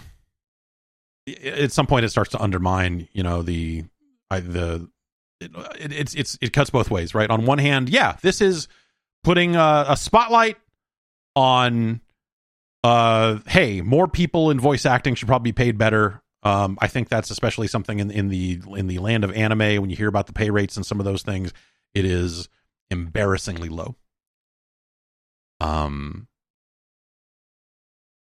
but also it, it kind of it muddies the issue enough to where now you're like, well, I don't know. I mean, yeah, I guess everyone should make more money, but like, what are you saying? What are you saying? I don't know.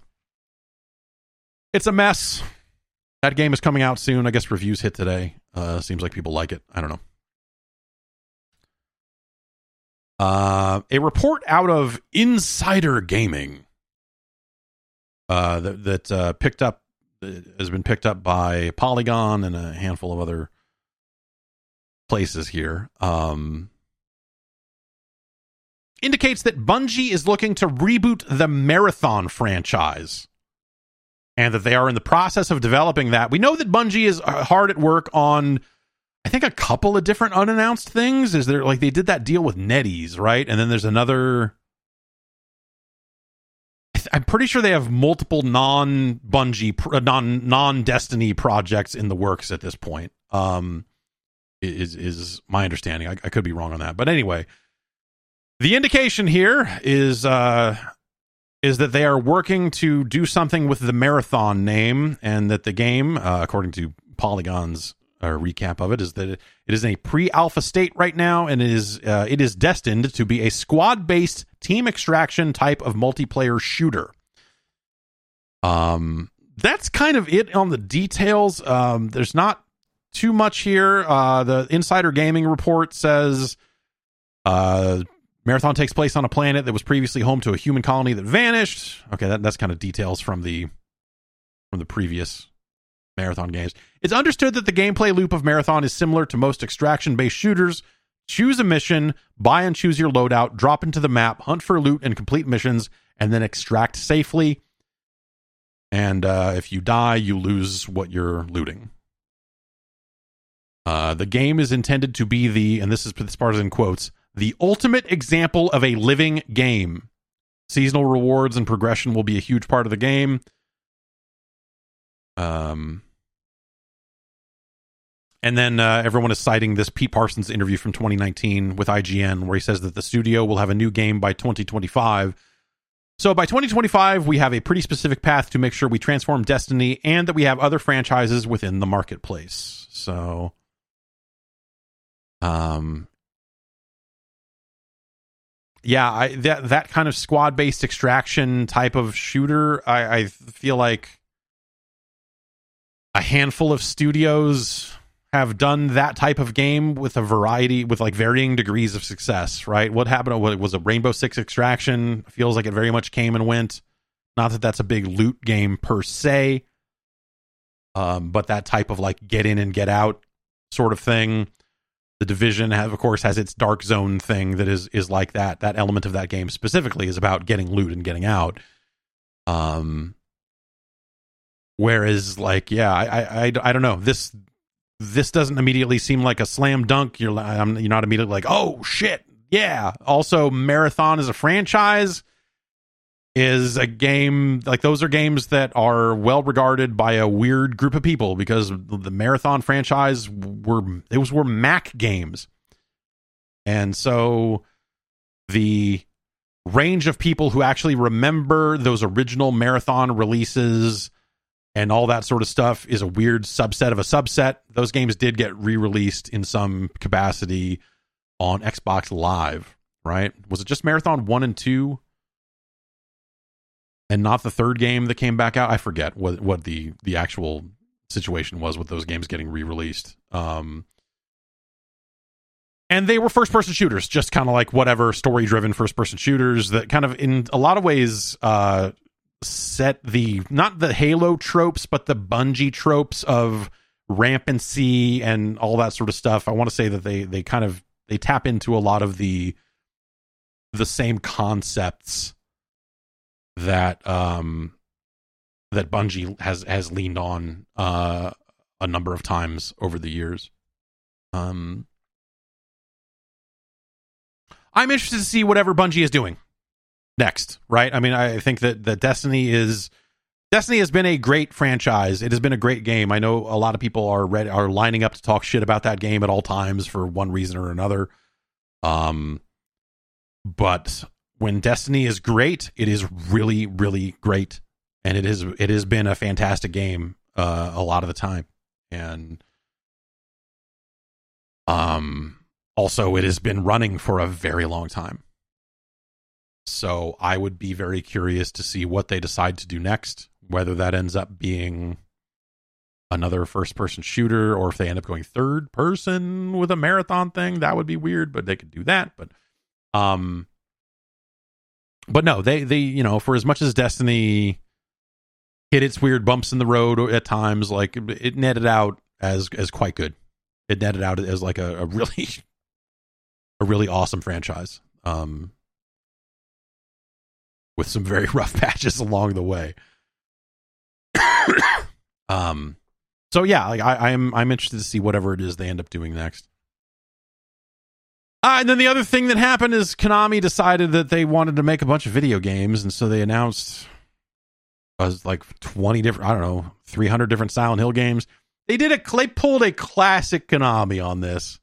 This is some old school shit. I, and they have done this multiple times where they were like, we've got our Silent Hill thing coming. It's two o'clock. Two o'clock. Come watch our Silent Hill thing. And then they put up the video and they didn't put it up as a premiere. They didn't put it up as a live stream. They put it. They just uploaded the video, and you could scrub around it and get the announcements in three minutes, and just go like, "Oh, okay, they're announcing this. Oh, okay, they're announcing this. They're announcing this." And um, they did this. I want to say the press conference that I remember going to a Konami press conference in San Francisco in probably like 2008. I'm going to say early, yeah. I'm going to say uh, you know 08, 09, like like sometime very early. Um, back then, and uh, I believe this was the press conference where they said Dracula is still a threat which is to me still the most hilarious way to set up a Castlevania game. Or yeah, we got a new we got a new Castlevania game coming, and uh, Dracula is still a threat. like, it's still fucking hilarious to me. Um, but they got everybody in a big room in San Francisco and, and and said like, all right, we're gonna we're gonna roll out the details on these games. But meanwhile, they uploaded the YouTube version of their thing at the start of it. And so at the start of it, there were people in the room going, wait a minute, um, you already published all your information. Like we're we're now trapped in this room hearing stuff that you already just spoiled for yourself. Like w- wait, what the fuck? And and they have Konami has done that multiple times. And so they did this with the Silent Hill thing where they're like, come at two o'clock. And then they just dumped the video online and you could just skip through it instead of it being treated as an actual live stream. And I love it. I love that despite Konami, despite all of these, the passage of time, and and I'm sure all the turnover, it's so many different people at Konami now than there were then. That Konami can still fuck up in this highly specific way. Um, for uh, we compared notes, and, and they did that with a Kiefer Sutherland thing for Phantom Pain, I believe too. Um, and they fucked they fucked it up again. So congratulations, I love it. I love it. Anyway, they announced some Silent Hill games. Bloober Team is going to remake Silent Hill 2 for the PlayStation 5 and PC. They are going to use Unreal Engine 5 to do it. They've also announced something called Silent Hill F, not to be confused with Arrow Dancing F or uh, was it um, the nine other games that end with F or if in some cases. Uh, that is going to be set in 1960s Japan, and it's being developed by a Taiwanese studio. They are also, I, th- there's also Silent Hill Townfall coming from No Code, who are the developers of Observation and Stories Untold, as well as Annapurna is going to be involved in that somehow. And they are also rebooting the film franchise with a new movie called Return to Silent Hill. I guess some of the people that worked on the first Silent Hill film are going to get back together to do this. And apparently, this thing, apparently, the movie or the movie getting rebooted was the thing that got Konami to then kickstart. They're not kickstart, but to, to jumpstart the the Silent Hill 2 remake. So I don't know if I don't know if all of this kind of falls out of that where they're like, oh, we oh, you're gonna make a new movie? Yeah, great, let's do it. Should we make some games? I guess. I don't know. I, this is um all right. I don't understand why they are going to these lengths for Silent Hill of all things. It's just Silent Hill. I don't Okay, sure. Why would you suddenly go, we're making three Silent Hill games? Like, what? Why? What? Who wanted this? What the fuck's going on? Just weird. I don't know. Uh, I don't know what the fuck Konami's doing. Sometimes it feels like Konami doesn't know what the fuck they're doing. Um. So yeah, I don't know. There are suddenly three Silent Hill games on the books. Like, I guess. All right, sure. Fucking why not? Um. And that's it for news. Uh, a a a not a not a ton happening out there uh, like I said, we've kind of shifted into this uh, this mode of um, you know releasing video games as opposed to uh, doing a lot of news around them. So, so yeah, I guess not too surprising for this time of year that we are uh, that we are shifting gears into into that sort of stuff. But you know what that means? Now it is time for emails. Podcast at guard.bike is the email address. Send in your emails to me at that address, and I will check them out and I will read some of them. I will read, in fact, I will read most of them. Um, and let's see here. Let's sort by the starred emails. Let's go back a week and read the emails that have come in in the last seven days. Reese writes in and says a lot of the gaming press in the 80s seemed pretty frivolous, especially here in the UK. Are there any magazines or journalists from that time that you still think of as high quality? The 80s stuff is really, especially like the mid 80s, like, you know, the, the early 80s, the when when video game magazines first started up in the US, like the magazines themselves felt like they were written by people that were down on video games and like were just like, look at this fucking fad. It's like, ah, yeah. You know, it's, it's like they're literally calling people that play video games vidiots and that sort of stuff. Um, and a lot of it is yeah it's it's pretty embarrassing you know and and you know i think the reasons are pretty obvious. Like there wasn't really you didn't really have a ton of people that were subject matter experts that could also write well enough and could also had the ties to you know a magazine industry or or all of that sort of stuff. So you'd have cases of like where Creem magazine is the, the music magazine Creem hold that um is is going to spin off a video game magazine and it's going to make it for three issues because they decided to do it in the middle of 1983 or you know some insane shit like that. I remember getting an issue of video games player magazine and uh loving it because it was you know the only video game magazine i had ever seen at that point. Um and and other early examples but you know the I can't really speak to the UK I feel like a lot of games writing in the UK was very frivolous for a very long time. Um, and even when I was writing for GameSpot, even you know in the '90s, at some point, a lot of the stuff coming out of the UK felt very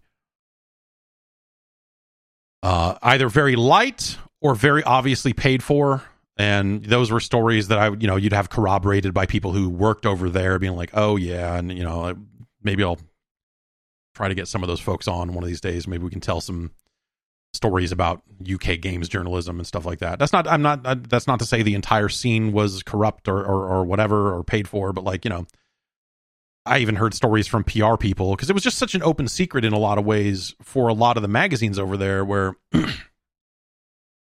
you know, I was talking to someone who was making a game, and uh, they were like, "Oh yeah, you know, it's it's exciting, and and um, you know, we're on the cover of this magazine this month." Which I never thought that that would have. I never, and you know, we're we're we're getting magazine covers and stuff like that, and and it's great. You know, the PR team's doing good work and this and that and, and all this stuff. And then I was talking to the person who was doing PR, and I said, "Oh, so and so seemed very excited about getting the cover of this." And I, I'm sure I've told this story before. Um, and I, I, relayed to the PR person that the you know the the creative director whatever the title was on this game was very excited about getting that magazine cover. And he just looked at me and said yeah i don't have the heart to tell him that we paid for it. It's like yeah okay. Yeah. So um so yeah i don't know. Stuff in the uk always seemed super fucking shady to me not 100% but there was just enough of it that you were like i don't know i don't know like i'm not close enough to it to know who's who and what's what or anything like that. So so i don't i don't really know. We should get gary whitta on sometime john davison some of those guys that, were around there at a very very young age and and try to try to hear some of their stories. I would i would love to hear some of their stories about that stuff. Um But here in the states, what did you have? You had Katz Kunkel Worley, uh, and and the three of them, those three were kind of thought of as the first kind of name name game journalists out there, and the, the three of them uh, were responsible, I think, for a handful of magazines over the years. And um, if you go back and read some of their writing, you know, it's like it's clear that they understood the the subject matter better than their peers did, and and all of that sort of stuff. At the same time, it's not like the deepest, craziest stuff, but you know that that's it's think about the time and think about the games they're talking about, and and the probably the low amount of money they're making to do this sort of stuff. Like you know, it's it's a it was a very different business, and so so yes, it was hyper frivolous in the U.S. in the '80s because a lot of the people writing it felt like they didn't want to be doing it. A lot of it felt like, uh, hey, we're going to start this video game magazine because we think video games are hot right now. And we're going to take people that are writing for this music magazine or writing for this other magazine, and we're going to repurpose some of you to write, also also write this video game magazine. And so you had stuff where they're like, I don't know, Pac Man, there's these vidiots out there, you know, and and they were positive about the games, but in a snide kind of way that really felt like you were being talked down to, and um, and it was just fucking weird. I don't know. Uh, it, that stuff didn't really solidify. I don't think the U.S. The, the the journalism scene in the U.S. didn't solidify until I guess until EGM and and for me it was video games and computer entertainment because they were taking this stuff seriously but also the computer magazines were written by adults the computer magazines felt like they were um uh they they had an eye for like a, a more critical eye in a lot of cases than the console stuff um because the console stuff was off was written in the early 80s by and large uh back in the early back in the 80s so a lot of that was stuff trying to ride the wave of the fad. And as soon as the 2600 became saturated and that market started to fail, like those people all kind of went away and it kind of vanished. And so you still had computer magazines, you still had Compute, you still had Run, which I believe was a Commodore 64 magazine that I used to get all the time. Run magazine, I think it was called. Um, and then when consoles kind of came back, when the NES uh, came out, and, and and the console market in the U.S. started to bounce back a little bit, you started to see more and more stuff happening on that front. I think early EGM is, you know, you go back and look at it now, and it's not especially well written. It's not especially, you know, it, it is written from a place of we love this stuff, and that's that's that's I think a lot. You know, even when I got into it, by and large, a lot of the people getting hired were young people that could be easily exploited to work very hard. Um, and they were we we were usually not trained journalists. I remember when we brought Curt Feldman into the newsroom into into run news at GameSpot. He had actual chops doing news, doing real news for stuff other than video games. And so he brought to it this entirely different vibe of just like, no, fuck them, fuck this bullshit. Like, what? No, no, no, we're not. You know, we're not signing this NDA. What is it? What? What? You just sign NDAs and then keep secrets? No, fuck that. Like, and and it was a very different thing, you know, taken much more seriously. And that was the goal of early GameSpot by and large was to try to take this stuff seriously because a lot of magazines weren't. I mean, Next Generation came along and tried to, you know, try to present itself in this very kind of highfalutin way, the same way Edge did. Uh, I just think Edge was a lot better at it. Um, next gen is good too. I, I I'm not I'm not shitting on next gen. It was cool for what it was, especially at the time. But um, you know, like like there was that wave there of like, hey, let's take this stuff seriously because it's a big business. It deserves a level of scrutiny that it's not getting right now and also you know someone who came in on the reviews side of things and it's someone who had who had wasted a lot of money on bad games as a child growing up like for me there was a service aspect to the whole thing of like this is an opportunity through reviews to provide a useful service to an audience you know because i know that i grew up reading reviews and and I read a lot of shitty reviews and and and occasionally bought game. I ended up with a copy of a game called Bill Laimbeer's Combat Basketball that some motherfucker said was going to be great and have fucking chainsaw, all this other stuff in it. God damn it. Yeah, take it for a ride. Whatever happened to that guy? Let's find him. Let's track that guy down. Where's he now? Um, and so yeah, I mean, you know, you, you end up reading a lot of bad reviews and getting t- taken advantage of and, and getting ripped off and and shit like that happens. And and so for me, it, it really felt like an opportunity to be like, no, man, I I fucking care about I care about this shit. I really legit straight up that was it for me. Like I care about this. And as I got into the review side of thing, I only cared about it more and more and more. And for me, the driving thing, and this was this was something that was fostered by a lot of the people that were at GameSpot because I think a lot of them had the same attitude, especially on the reviews side of the fence.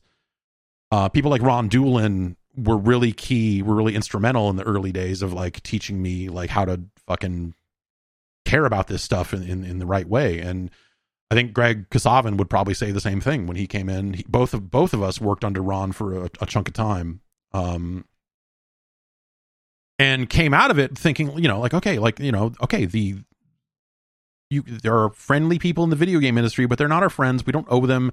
You know, we're not here to to write good reviews of their games because we like them or any of that other bullshit. Like this is our goal. We are in service of the audience. We are here to try to help them as best we can.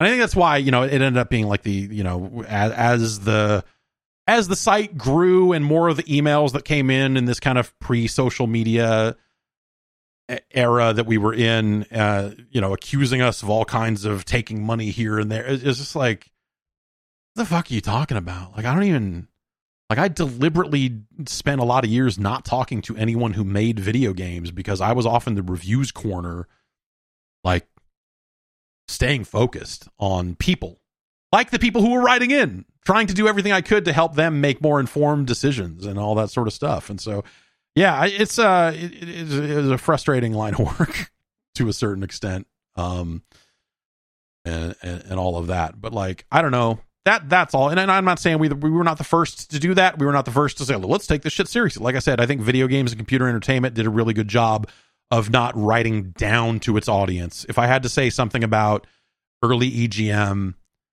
and the people who were writing it they were you know like like half of that review th- three fourths of that review crew were like kind of older guys. Um and just the it, it it didn't feel like it was being written in a way that i was respectful of its audience at times. And some of the other magazines were even worse for that where it's just like hey guys we're having wacky fun. We just love these video games. They're all good. Buy them all. Blah. um and uh, Andy Eddy in video games and computer entertainment, they took that shit seriously. And it, when you read it, you felt smarter. You felt like you were you were lifting yourself up to become a smarter, better reader. Especially uh, when I was, you know, sixteen, whatever, you know, fifteen, reading this stuff. Um,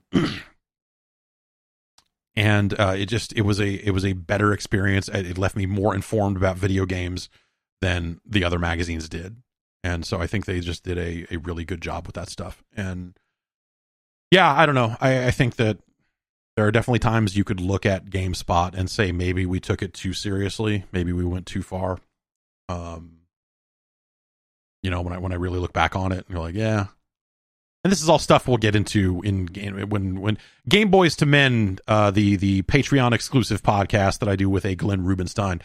We have currently we're currently in the early 90s of stuff where we're talking about our first trip to CES. We just recorded another episode of that yesterday talking about kind of the the impact of Street Fighter 2 on ourselves and on the the world um which covers a lot of early 90s kind of territory and stuff like that but you know as we kind of get into the the mid 90s late 90s stuff like that i'm sure we will we will get into this stuff in some some excruciating depth um, but yeah, I, I think that there's a balance you have to hit with this stuff. But at the end of the day, I think you can't. I, I, I don't. I don't want to. You can. People do. Um, and they are successful at doing it. But I am not interested in completely giving up on taking this shit seriously. Right? It would be very easy to just go like, I'm only going to play the games I like and I'm only going to and so I, so everything I say is positive. I'm never going to say a negative thing about a video game ever again. I'm only going to cover the stuff I like. Why would I yuck somebody's yum? Blah blah blah blah blah. Um, but I do still think there's extreme value, especially now, more so in in some ways more so than ever, to have sober voices out there discussing video games and the culture that surrounds them. And I think that's why a lot of the people out there writing news stories and covering uh, covering labor issues and covering all these huge, you know, real world issues that are in the middle of all the video game stuff. I think that stuff's in, incredibly valuable. Um, and, and, having those takes and those those interesting kind of things happening around along the way, but the games themselves too. You know, and, like I think that you just need to be able to you need to be able to have those conversations and um and you need to be able to have opinions about games. It would be, um, in some cases, probably even much easier to stop having public opinions about games. And, uh, you know, there's a lot of business opportunities that open up to you when you become that sort of person. But it's just not, uh, you know, I, I, I think that there's a shortage of that out there these days. And that's not to say that I'm amazing at doing it, right? Because I'm, especially right now, I'm one guy. I've been doing this for a long time, but games are long in a perfect world, I would have finished Gotham Knights and I would have everything to tell you about everything about that game. In a perfect world, I would have played those exact five hours of God of War and uh, and had uh, a lot more to say about that. But you know, I'm picking my shots. I'm doing what I can, and also trying not to fucking go crazy. I'm trying to on on some level trying to play the stuff that I actually want to play, um, so that I don't fucking go insane.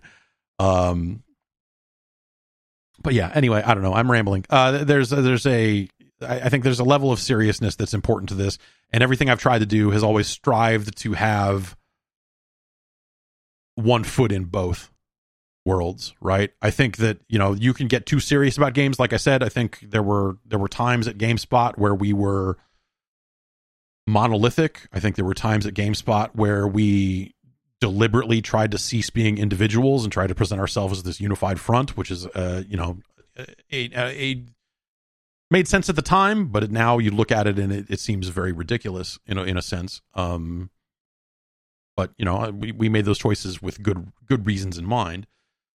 Um, but also it's video games, and also it can be fun, and also the people that make video games are very interesting and fun, and so sometimes talking to them in friendly ways is exciting and engaging, and so you know you don't want to shut off those opportunities and, and all that sort of stuff as well, and and so but I do think that it's important to have that kind of balance in in what I in, at least in what I do. To to me, that's that's the like how do you sleep at night type stuff. Is like I am trying to strike that balance there and be like, hey, um, I'm going to take this stuff seriously, but I'm going to take it a level of seriousness that I that I feel like it deserves.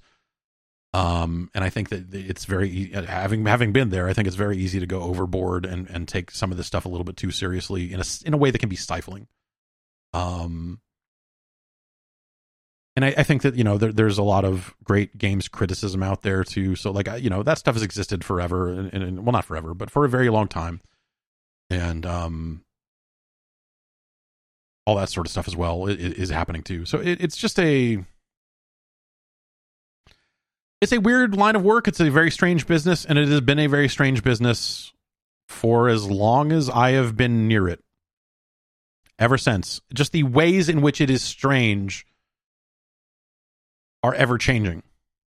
You know, it's back in the day, it was like just cigar chomping guys in suits that had never played a video game in their life, and they were like, I don't know, the damn kids love them. Bulls versus Blazers for the Genesis, get it? I don't know. Um, and now they're all public companies, and now there's you know, we've got government antitrust, you know, like they're the anti trade, you know, like like they're looking into acquisitions and it's it's it's it's just massive massive massive business now. And um in some ways it is buttoned up and in some ways it still is not. In some ways the non buttoned up parts of it have gotten even worse. Um it's just hidden differently now. Whereas this industry you used you used to go to parties and like you knew who the guys with the coke were because they were like, hey, hey, hey, hey, hey, hey, what are you doing? And you were like, mm, mm, mm, mm. Uh, They hide it better now. um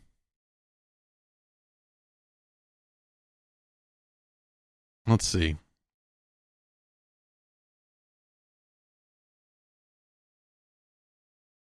Joe in Seattle writes in this is something we've been talking about. He says, Two years in, when will next gen start? I was very fired up to install a Plague Tale Requiem on Xbox Game Pass. I enjoyed the first cool rat game, and the new one is well reviewed. I have a Series X, and I was so excited to see how the game looked and played on my beefy next gen console. Wait, oh god, it runs at 30 frames per second. On 120 hertz displays, it runs at 40 frames per second. There's no performance mode. The visuals look great, but it still feels like an Xbox 360 game. Uh, making games is hard, and anyone who says devs are lazy or whatever can get fucked, but it's still disappointing for a console that's supposed to perform like a Lambo. And he's got a quote in here from Polygon that uh, a pull quote that Microsoft has used. Oh man. The Xbox Series X runs like an Xbox One swallowed a Lambo, is the quote that I guess Polygon gave at one point. I mean, it's it's a powerful machine. Like I, I whatever, whatever. Um, the console will have been out for two years in November. Will these machines always just feel deeply compromised? Do you think? I like the ease of console gaming, but as a frame rate pervert, I may just have to burn my wallet and explore going PC. I don't know. I don't know anymore. This is this is all. So th- something else that uh, that happened. So I, I, I um I mentioned on Twitter talking about um this was something that was inspired by there was a dev at Rocksteady uh, who since deleted the tweet talking about the Xbox Series S as holding back game developers and saying that the existence of the S is causing developers to have to account for this lower spec and and that that is the big problem in games right now because it's holding games back and all this sort of stuff. And I, I, what i wrote was basically just like i don't you know not even as a direct response. It was more just like hey if you go look at the steam hardware and, and you can go do this. You can go look at the steam hardware survey and see like what the average pc on steam is and look at the graphics cards that are you know in the top 10 they ain't 3090s. You know? They're like 1680s, 16s whatevers, 1650s. I don't even I don't even know the numbers anymore. But um you know, the, the, one of those 16 cards is, is like the the number 1 card on Steam and it's 1080s. It's it's not even 2080s. It's it's like cards that are a couple of generations back in a lot of ways and um, and then you look at CPU speeds and all the other stuff, and you, and you look at what the average PC on Steam is, and you go like, man, this is not. These is this is not amazing hardware. These are not mind blowing cutting edge specs. And so uh, my thought was like, okay, like yeah, I guess you can blame the Series S as like holding games back, but also all of these games come out on the PC as well. And so a lot of developers, because they want their PC ports to make money, then have to go target a wide range of specs that probably in some cases go below what the Series S is capable of, right? Um, at least on some on some metrics. And so I look at that and say, you know, yeah, okay, maybe the Series S is holding some, but like isn't it really just isn't it just really the wide range of PC hardware that's holding devs back? Because don't they want their games to sell to a wide range of people and a wide audience so then they have to by definition support a wider range of specs that are not just cutting edge that you know like no one can afford especially a AAA studio like a Rocksteady for example um they can't afford to go out and only target PS5 and Xbox Series X as their minimum spec, like whatever that translates to on the PC side. If they did that and that was the only thing that could run it, even on the PC end, they're cutting off a huge percentage of that PC audience that would no longer be able to, to, play that game in a way that probably matters to the people that are calling the shots on the business end of things. So I just I from my end I just I just look at it as like is the Series S to blame here, or is it the PC? Is it the wide range of Windows machines out there with super old, uh, or not, you know, like old but, but capable uh, hardware out there uh, that that developers have to account for? And then someone responded to that. I, I actually, I was looking at Video Games Chronicle the other day and found a story that quoted me, and then uh, with with that thing on Twitter, and then someone else uh, who was a dev who also then had to uh, lock down their Twitter after posting something about it, basically saying like, "Oh, you know, there, there are a lot of developers asking Microsoft if when we can stop supporting the Series S." like when can we drop like the series s is holding us back. Like we need to stop supporting the series s all this other stuff. I, I just i don't know. Like I, I don't i don't think that person is lying uh, obviously. I think that that's that's probably happening. I just like that seems like a seems like a really weird I, and again like i'm i'm no expert on this stuff so i could I'm, I'm very easily be wrong i'm willing to to say that but like i just look at it as like this is a much more complicated problem than something than just the series s because no one is just making a console only game anymore. Even a lot of games coming out of Japan are come, making their way to the PC these days in a way that they used to not. So the idea of a console exclusive, meaning not coming to PC, like it's just not happening. And so at that point, you're already supporting a wide range of specs that probably include the Series S range of hardware so, how could the Series S really be holding you back? Is it something where Microsoft is demanding a certain level of performance on the Series S? And so, as a result, you have to account for that in a performant way and not just a, yeah, it runs kind of way. Because on the PC, you can get away a little bit better with, like, yeah, you can rate a run. Min spec runs. You don't want to play it that way, but you could do it. Um, and so I wonder if it's a situation like that. Um, I don't know. Like I said, I, I, I don't know. This this is something I want to. This is something I want to dig into and, and ask some folks about for sure uh, as as time goes on because I I don't think Microsoft is going to suddenly let devs ignore the Series S, and also I don't think the people on the business end of game development would let people give up on the Series S, considering that it's been selling quite well out there. So I don't know what the number are. There more Series S's out there than Series X's. I, I, don't know where we're where we're at on that, but the the Series S has has sold quite well. It, it is largely it, it, performs pretty well when it has to. You know, the the reductions in quality, blah blah blah. I don't know. It's a weird. It's weird. Um, but to answer Joe's question, when will this generation start? I, I think that's that's something that is a weirder conversation where Gotham Knights didn't do it. They even dropped support for PS4 and they, they dropped support for the old consoles, and that game doesn't feel like a next generation video game. If anything, it feels like an Xbox 360 game in its structure. Not necessarily in its performance. I'm not saying like, oh, it looks like one. The gra- like the graphics are fine, the characters look great, whatever. Um,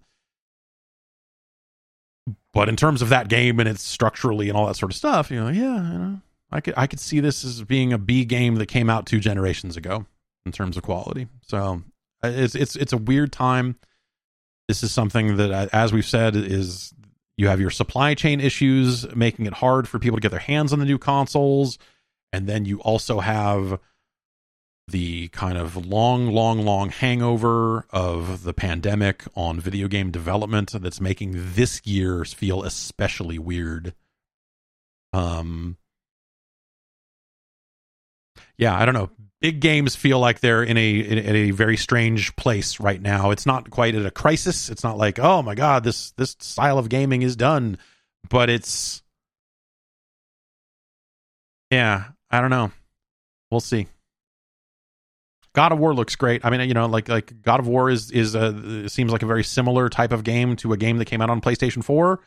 Structurally, all that sort of stuff. It doesn't necessarily seem like they're reinventing the wheel for it, nor should they have to. Um, but it looks great. Like visually, you're like, yeah, this runs great. It's got a lot of, you know, like that game can. I have not run it at 120 hertz, uh, but it it runs quite well. So I, you know, it's uh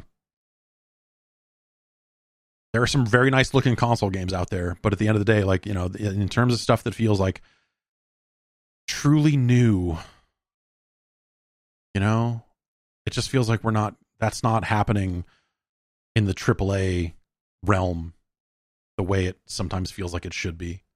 It, was weird, you know. I uh, this is not no, this is not one of them. I bought some. I bought some rock stars. This is a weird indicator, right? This is not a real indicator, but maybe it is if we actually did the math on it or, or actually did the the research on it. Um, Rockstar has Master Chief on it again for a second holiday season. Um, but it's not for Halo. It's just like get rewards, get Game Pass. Like it's like a generic Xbox partnership. But like you know, normally we get to this time of year, right? Here we are, late October. This is the time when you start seeing the fucking the Taco Bell Halo meal, the, the you know like the the fast food tie-ins, the the Mountain Dew tie-in, the where am I where am I getting my double XP?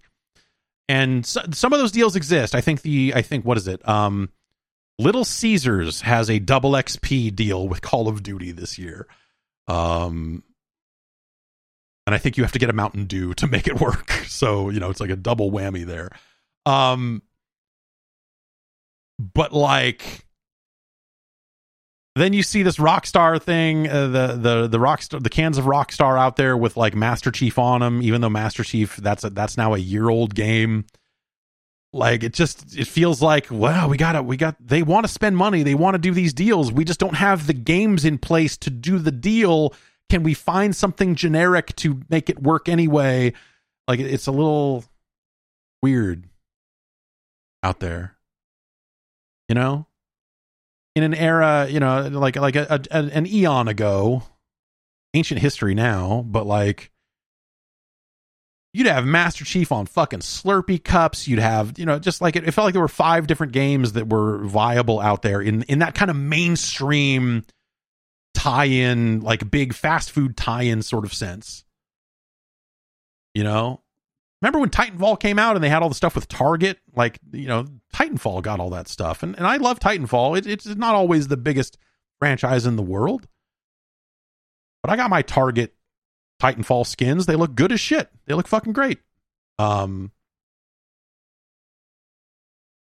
yeah, I don't know. It, it's just it, all that stuff adds up to everything feeling weird. And I don't know if that's like, hey, maybe like like the game has changed you know, people buy games digitally. The, the you know, so all this other stuff has changed. You don't necessarily need the fast food tie-in. It just doesn't exist the same way. But it just doesn't feel like the games are there anymore. And when you go back and look and you add it all up, like yeah, the games are still kind of there. There's just not that. Again, that B tier that we've talked about being missing for a while feels like it's just missing even harder this time around. I don't know. It's it's just it, things feel bad out there right now in terms of the 60 and 70 dollar game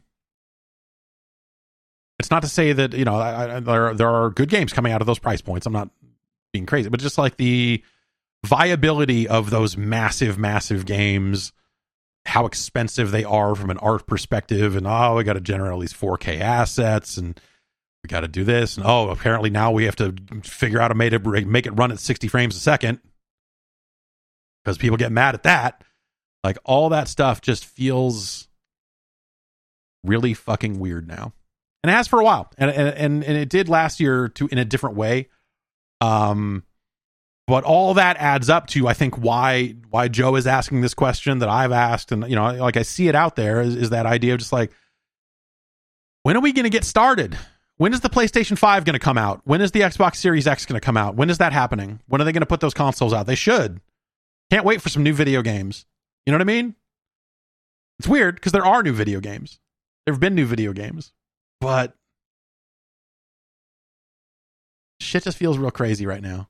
It still feels real crazy right now. And I, I it doesn't it doesn't feel good where things are at right now. There's something very unsettling about where the big video game, the high budget video game exists at, in this day and age.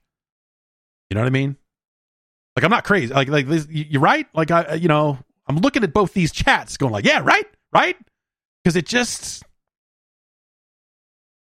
it feels like we haven't gotten started yet, which is weird because when again, when you go do the math and look at the numbers, you're like, oh well, Returnal came out, and you know, Sony first party has been putting out a, a good chunk of stuff over time, and and some of that stuff has been good.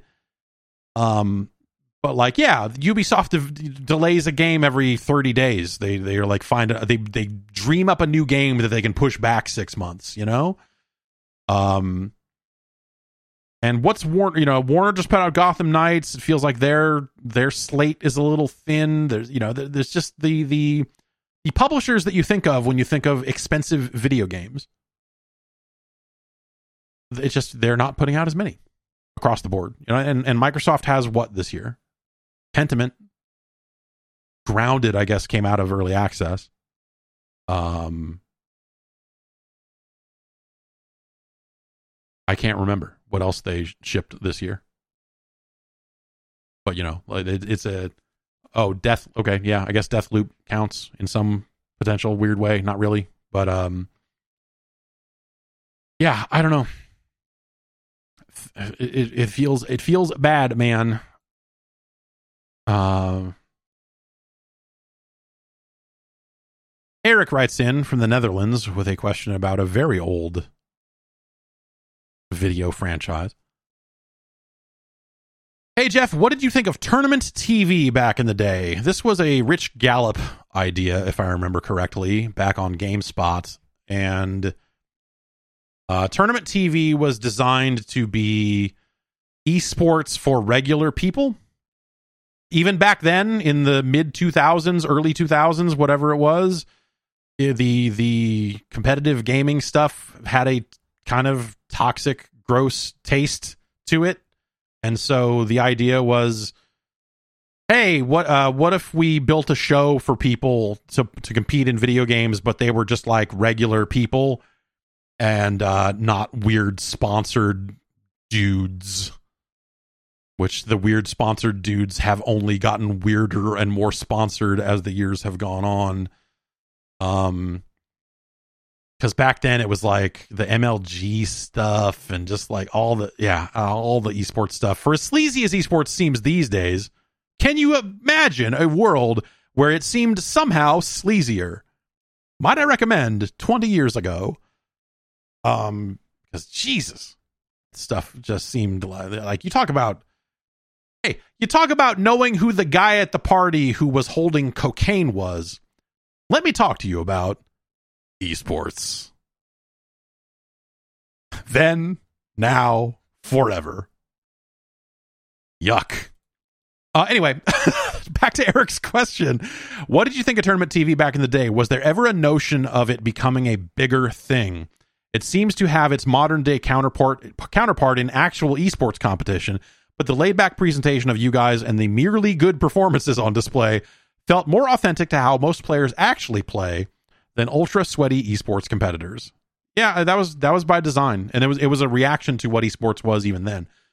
Um, you know, to to put on a, a, competitive thing, and and you know, I think if it had gotten big enough, we would have run into ringers. We would have run into people being like, "No, I'm not an esports guy," coming in and like winning, and then just being like, "I'm a truck driver. Isn't this crazy? I can't believe I won! Yay!" Um, Tournament TV was a really fun and pure idea that then got corrupted by the sales department and it turned into something that we didn't want to do anymore. But then suddenly we were signed up to keep doing it.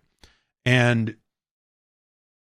we wanted to choose the games. We wanted to make sure because you, you know you can find games that spectate well that you can like okay we need a spectator mode we need some way to watch these things we need some way to present this in a way that looks good and then eventually the, the sales team came in and said, Hey, we sold a sponsorship for Tournament TV to this game. So you're going to do a tournament for this game. And then Jody Robinson, who was doing community at the time, would have to go off and try to find a way to make a tournament work with this game and sometimes come back and be like, there's really no good way to do this. And we're like, well, guess we're stuck doing it. And so it fucking ruined it. Um, you know, if they had been sponsors of like, hey, you know, this this maker of trash compactors wants to come in and sponsor your show, or hey, this, you know, hey, do you do you want Mountain Dew to sponsor? Like, sure, of course, absolutely, why not? but actually getting the games that were being played be sponsored on the show with no regard given to will this actually make for an interesting and watchable show turned the whole thing into a lot more work than it was worth and uh, it was very frustrating uh, there at a time. I not less so for me than i, I think it was for like jody and, and rich and some of those people but um but yeah that was always the goal was to have a competitive a, a series of competitive video games for normal people. And it was super fun to, to do that stuff. And to try to be a half-assed sports commentator was a lot of fun as well um Tom from Utah, formerly Tom from Iowa, writes in and says, How much do you remember from the video game crash of 1983? Since I was six at the time, I was far too young to be aware of anything resembling gaming news or market trends. All I remember was that E.T. was a nearly unplayable game. I didn't really think much about game availability at the time, but definitely transitioned more to Apple IIc games for a couple years until the fateful day I came across a Target newspaper with the NES. The rest is history. So I was eight when this happened, so I was not that much older than than you, Tom. Um, but yeah, the um, the, you know, the, for the, the video game crash just felt like, oh, I guess the Atari 2600 has run its course, and now there's a new platform out and it's the Atari 5200 and it sucks. Um, you know, and uh, arcades kind of went through a transition there, but like computers became the thing. We, we've talked about this before, but like the I had an Atari 400 and an Atari 800 eventually, and games still felt like they were coming out for computers, and the arcade scene was still sort of happening. Arcades went through a change from like 83 to 85 or 86. Um, as, as that market started to transition and, and, and as the, the fad aspects of video games started to fade away, they went for more quarter grabby techniques with like games where you could continue and like, oh, what if I put another quarter into this and I could continue? That'd be cool. Or like um super sprint or like was it was it Ivan was it off road racing, Ivan Iron Man Stewart that you could just like put a billion quarters in it and upgrade your truck all the way out of the gate if you really wanted to. Um, they just found new ways to go like, oh, what if we or like Double Dragon 3 had a weird system where it's like put in a quarter and you can buy an upgrade for your kick and it's like weird shit like that as they tried to find new ways to extract money from you. Um, and of course Gauntlet came out in 85 and 85, I would say 85.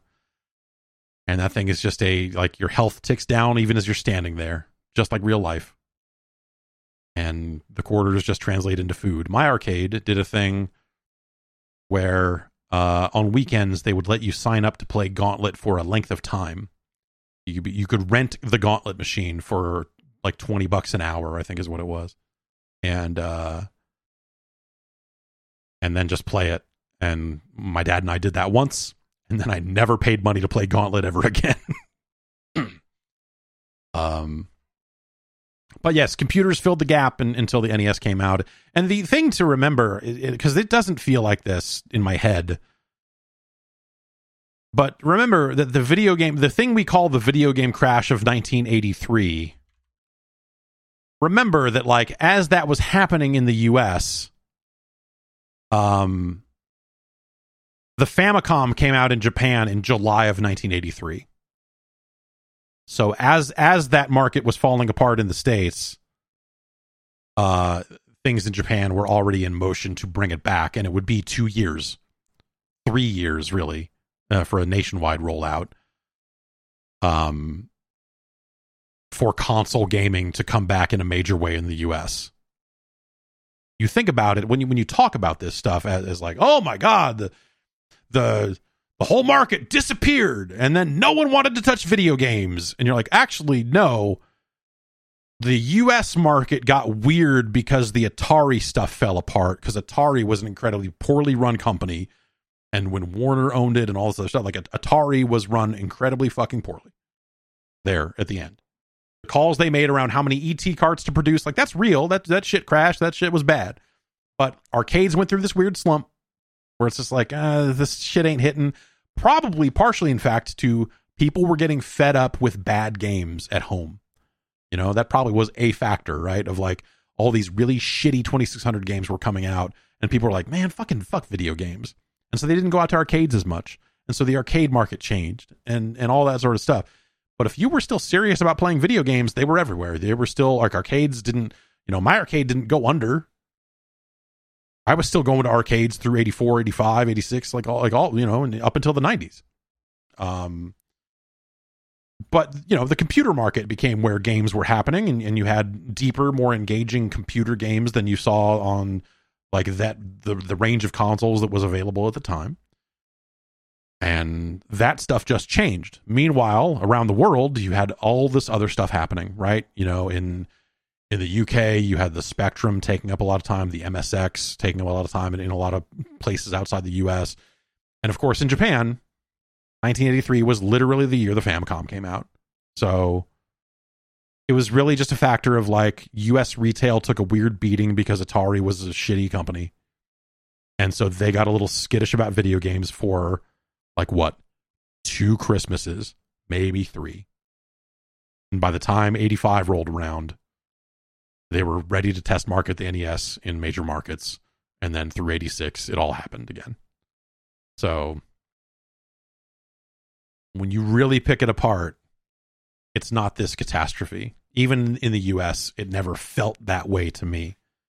It really just felt like like I think when you look back at it, it's just like, yeah, no, Atari sucks. Atari completely fucking sucks at running a business and they sold it and they different people owned it and all you know that stuff's all super well documented at this point but um but yeah let's see here uh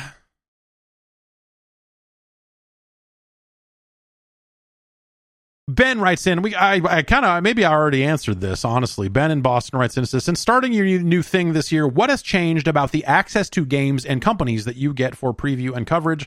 Are any aspects easier or more difficult? Anything that surprised you?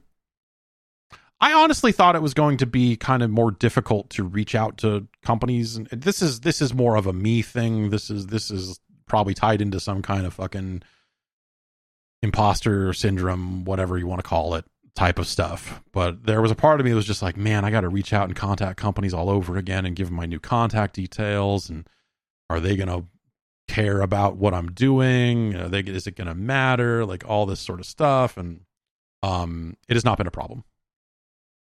I have been doing this for a lot of years. And um, yeah, so, you know, contacting companies, all that sort of stuff. Like people, people were ready to be like, oh, yeah, what do you need? in a, in a way that like honestly in the early going for this stuff was a really big load off my mind in terms of just like okay this is we're going to be fine. This is going to be fine. I'm going to continue to do uh the stuff that uh, i am known for doing. I don't think this is going to be a problem. There, there was there was uh i'll leave the names out of it but there was an interaction i had when i went to Keighley's uh the the summer games fest in june that that Jeff Keighley put on. When I went to that event. Um, that I had literally been planning to go to as a part of my old job and then suddenly was not. And so I had to then replan it as like, now I'm going by myself. Can I? And everyone was like, of course, of course you can. Yes, of course. Um, and so Keighley, uh, was probably one of the first person that made me feel very welcome as continuing to do this which again i you know maybe sounds crazy to some people because i've been doing this for so long and all this other stuff but like uh, you know it's a weird thing to to have happen right? Where you're like oh shit. Like i'm kind of starting from scratch and i'm kind of doing it on the run. Um it was something that I, like I, I was like oh uh, you know maybe i'll do this in three or four weeks. And then suddenly it was like oh i guess this is happening right now. Okay. Shit. Um so, um, and then when I got there, I went to go see a game, and um, the the person who had, who was there handling PR is someone I've you know known, and, and, you know you know a lot of people across it, but it doesn't mean you like are are talking to them on a constant basis. This was someone obviously between the pandemic and just like not getting out, you know, as as much. Like you know, this was someone I probably hadn't seen in like four years, three years. Uh, and I saw him and, and, just started, and he was like, "Man, what the fuck happened?" And like, I kind of told him the story, and you know, and And and he's like, well, fucking whatever you need, man. This whole industry has your back. And I was like, oh, hey, huh. I guess you're kind of right. Uh, it was it was um nice. Not to be emotional about it, but it, again, at a time at a time that felt very fragile or felt felt very like, fuck, man, what the fuck just happened? Holy shit. Um.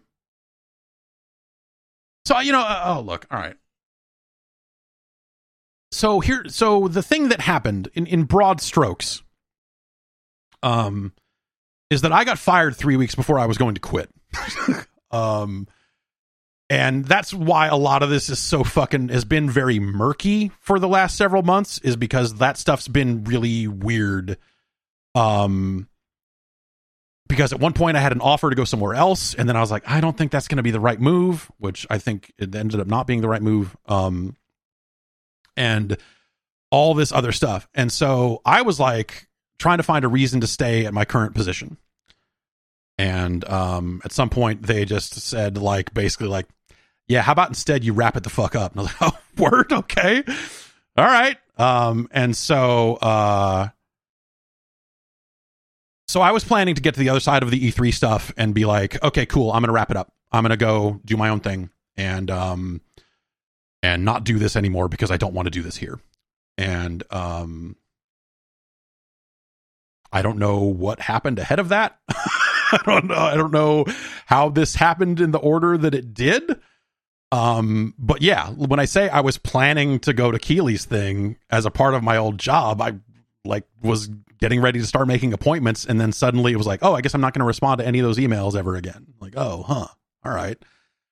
And so it was a very weird thing uh, that was in you know it was like you know there are, are there aspects of that I will be angry about for a very long time. Um, and but it was just a yeah I don't know it's a bad fucking fit at the end of the day, just a bad fucking fit, and uh, I gave it time to try to make it work, and it didn't. So, you know, whatever. So, but like I said this was all a few weeks before I was planning to just go anyway. And I was like, whatever, man. Like I'll I'll get out and do my own thing. I'm I'm I'm confident about it. I think it'll go really great. Like, you know, I think it'll be, you know, I'll be happier. It'll be all this other stuff. And then, you know, all that stuff just kind of happened. And I was like, oh, weird. Um, so yeah, just it, it was a fucking crazy bit of timing and all this other stuff. And and I yeah, I don't know. I I still don't really know what happens, but but yeah, uh, so yeah, it, it, was a like I said when I say it was a fragile moment, that's why because it was just like what the fuck is ha- what is going on? Shit, man. But at the same time, like yeah, I, you know, uh, the writing had been on the wall for some time that the things that I wanted to do with a video game publication were not going to happen there. So it is what it is. Um, So let's see here. Um, Tony from Arizona writes in and says, I'm out in Peru for a wedding. And going to a local corner store, I heard them bumping Limp Bizkit. When I first walked in, I laughed, thinking, wow, I traveled over hundreds of miles and this is what I hear. Then when I get to the counter, I noticed the kid behind it was this alternative kid with a Metallica shirt rocking out to Limp Bizkit. And in that moment, I realized to him, it's just a song. He isn't tainted by knowing how bad it is or all that surrounds it. He had bliss, and that was nice to see in the world, even for a moment. But also, wow, Limp Bizkit does suck. Yeah, it's weird when you you know you you remove context. Um, when you remove context from all of this music, uh, it's a um, it's funny especially after a, an amount of time and you have people just come maybe like coming to this music decades later without all the bullshit that came along with like what Limp Bizkit was when Limp Bizkit was big and Fred Durst doing interviews and he's like I'm dating Britney Spears. And yeah, yeah Eminem's this and we're fighting about this. And and all the other stupid shit uh, when when it gets removed from the pop culture aspects of it and and end up in a different country even a different language it's funny how once a lot of that context is lost, you can be like, yeah, no, this shit's okay. I think that's what led to me being like okay with Limp Bizkit over the last year or so, right? It's this thing of just like, huh, yeah, uh, that was a really shitty time in pop culture for sure. Um, and removed from that, it's like, yeah, these songs kind of go. This this song kind of all right. Um, and and so yeah, it's a it's interesting how how time can can do that. Uh, let's see. I got I somehow got lost from You know, I'm probably not the right person to ask for this. Aaron from a town near Boston says With the recent showcase for new Silent Hill and Resident Evil content, I thought about the state of horror in video games. Do you feel that video games with horror lately are too scary or not enough? Is horror in video games subjective and difficult to create like comedy in games, or can it be as easy as inserting a well timed jump scare or creepy monster thing and calling it a day? I would love to hear what you think about this one. I, I, think it's it's all very subjective. I think that jump scares are probably the easiest thing to do, right? Because you can be like, I'm walking down this quiet tunnel, and oh my god, a big robe monster dog, or whatever. Um, but jump scares, I, I think, by and large, I think people that like horror video games really look down on jump scares. Um, and so they want something maybe a little bit more cerebral, something that is a little bit more uh, I guess a little bit creepy, right? Um and I think that's probably a lot harder to do. That's where it gets into timing and, and, yeah, like sort of like how comedy can be very difficult to do in a video game. Um horror is is probably pretty difficult to do as well, but I just don't care about horror that much. I think that's the the thing for me is like I just it doesn't move me like hey look at this creepy thing hey here's a jump scare look at this crazy monster like a lot of that stuff for me has very limited effects. And a lot of it's because a lot of the tropes have been overused right? I mean we've been on a real run for zombies in games over the last 50 years. No i don't know. But like but like really the last 15 years or so right? It feels like zombies just kind of came back as this very safe video game antagonist. Um whether it was Call of Duty or, you know, or Resident Evil, it was just like, ah, shove some zombies in there because we can get away with it because zombies are supposed to be stupid.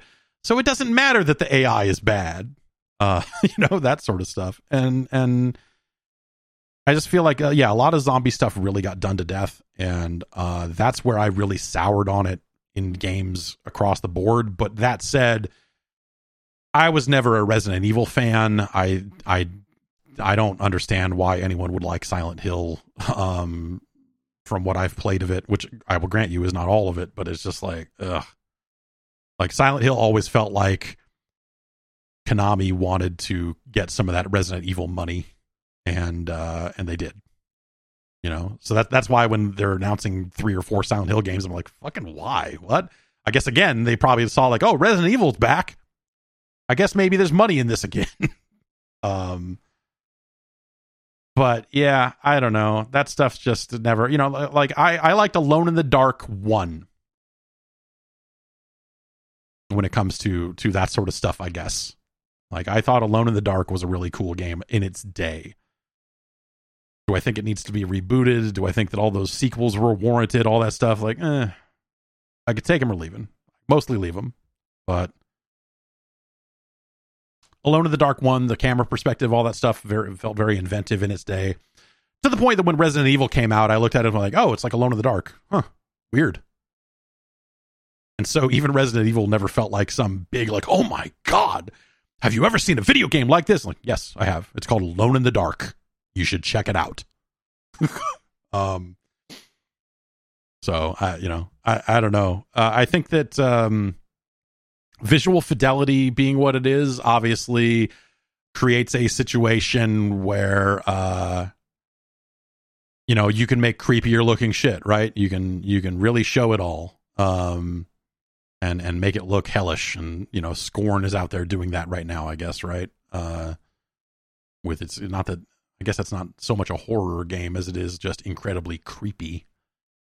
But yeah, I, I don't know. I, I if I were to make a, I, I don't know what I would do to make a horror game other than have to go study up on a lot of films and and stuff of that nature to try to figure it out because it's just not something I engage with in any form really horror movies like all that it's just you know i understand they've gotten better they're more complex. Oh my god they're telling the story. Like it's just you know that stuff has just never really done anything for me. So it, it's just like whether it's in games interactive or non-interactive that stuff is just not really mattered. Um all right. Evan writes in with a real horror story. Evan's from Texas, and he says, Like many people, sometimes I do things that I think will be funny or spark a funny story, and then those things come to haunt me in some way down the road. So true. As you may recall, in early September, Randy Pitchford put some of his worn shirts online in an auction to raise money for a scholarship fund. I checked out the blind bid auction, and many of the shirts had two or three bids already and were valued at $400 each. So I felt pretty safe to make a few small bids to say that I did. Maybe I'd be able to see what they ended up selling for and laugh about how someone spent money on Pitchford's used shirts. Well, Jeff, I am one of those people. I won both bids, spending around $30 on a pair of Randy Pitchford's used shirts. After some emailing with Gearbox's PR department, a nondescript FedEx box with no notes, invoice, or any type of certificate of authenticity arrived. The two shirts pictured below were neatly folded inside. A dry cleaning tag on the collar makes me believe they were recently cleaned.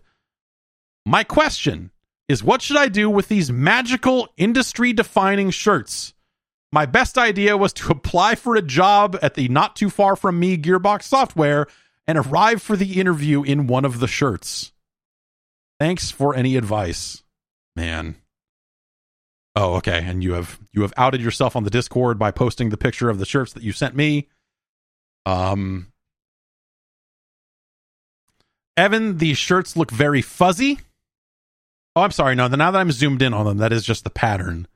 They are not, in fact, terry cloth. Um Yeah, these look like some these looks like some Randy Pitchford ass shirts. Uh I would say put them on and learn some card forces and other silly magic tricks. Or put them on and then just get really into saying the words hobby grade. I don't know. I don't know. You but you have those now and you can't do it. You you know, it's not like you can just give them away or throw them away. They have a legacy now. You're stuck with those shirts. You have to like find someone who will take them off your hands to like rid you of the curse or like I, I don't I don't know what I don't know, but it's not like you can just like go donate them to Goodwill and, and have them out of your life. That would feel wrong somehow because there's a legacy attached to these shirts. And um I, wish you the best of luck. Um Brandon writes in and says, When watching your Twitch stream of Gotham Knights, my thoughts went to last year's flawed but enjoyable game Outriders. Both games had launches in a quiet period with just not a lot of new releases. Mm, I don't know if I agree with that. Do you think Warner Brothers just decided to cut their perceived development losses and shipped the game as is and hoped to catch fire like Outriders did? Keep up the great work. Um, I I don't think Outriders really caught fire. I mean, it, it, did it did probably did better than they anticipated. Also, I don't think Gotham Knights shipped in a quiet period. You know, like Bayonetta's out this week, Call of Duty is out this week. Like like the, the this is big games are, are coming out around around right now. You know, uh, people are already talking about God of War. Like you know, there, there's just this is a very high traffic period uh, for new releases. So Gotham Knights is kind of like coming out in the in the at the early part of that, if not the middle of it and um, and I think it'll be very easy to overlook as a result. Uh, if it had come out in a quieter period, it may have done better. But also, Outriders is a loot game, a a well done loot game. Gotham Knights is not a well done loot game. It is there. There's loot in it, but it doesn't seem like it is a main function of why you're playing and all this other stuff the way it is in Outriders. And so Gotham Knights feels like a story game that you finish, and I'm sure there's some kind of end game thing that they want to be repeatable because there's aspects of it that are presented as if it is meant to be a replayable loot game. Which honestly makes me wonder if the end game loot in Gotham Knights is actually better and more differentiated and more interesting. It's hard for me to believe that there would be a a world where the end game loop looped in Gotham Knights is actually interesting enough to make you want to keep playing it. But I don't have the answer to that one way or the other right now. So so I don't know. Um but yeah, I don't know that I agree that it fits in the same slot as Outriders did. I think Outriders is a better game that executes better on the things it's attempting to accomplish uh, around being a loot game and all that sort of stuff. I don't think Gotham Knights is as successful at meeting those goals. Um, Neil in Arizona writes and says, I guess I should have intuited this by now, but I'm curious how much time on average do you spend each week engaging with video games? How much is for work versus your own enjoyment? Do you schedule it out days in advance? It's it's it is still very ramshackle. Um, in ways it probably shouldn't be, to be honest. But um, as I said before, like you know, there are there are aspects of of this operation that I've been planning out one way or another for years, and then aspects of it that I had to plan out in about two weeks. And so, um, you know, there there was very much a hit the ground running, like let's get out there and, and start making it happen and see where we go. And it's it's going great, and it's been a lot of fun. Um it is it is a lot of like like getting covid was fucking scary for a lot of reasons right? A because it's fucking covid but also it is that thing of like man i am completely solo here. And if i am sick for this chunk of time absolutely nothing is happening. Emails are not getting responded to. I'm not you know there's just like a ton of stuff. Like i finally wrote back to like nine people last night um that i you know I'm, I'm like finally like digging myself out of that hole that that that time that time away kind of caused. And uh and so that stuff is really fucking crazy, you know? And um and it's the stuff that I look at and go like, okay, I need to figure out what different plans around um how to account for these situations so that there is still what what are the things I can do to c- continue having like a steady flow of of things for people to engage with and enjoy, hopefully. Um even if I'm sick. And it's not just if I'm sick, because there are going to be times like it's already come up, uh, and I don't know what will come of it, but there's like, hey, uh, you want to come out to the UK and see this thing, or do you know, hey, we're having this event here. Do you want to come to uh, the Bay Area for a day and a half? Um, and uh, and come up here and, and, and see games and do this sort of stuff. And so there's an aspect of just like, okay, well, like Tuesdays are probably off the fucking books because I don't want to miss a podcast. I don't I don't like missing podcasts. Uh, the other stuff I I'll say is is much more in flux. Like if something comes up and I can't stream on a Friday or something like that, I look at that and go like, hey, you know that's going to happen from time to time. But I want to hit the podcast every week for a handful of reasons, you know, business and otherwise. It's a point of pride, I think, on some level of just like, hey, I want to, I want to be there for people. I guess is part of that part of the drive there. Um, I, I don't know. Um, and I just like doing the show. So I hate missing the show.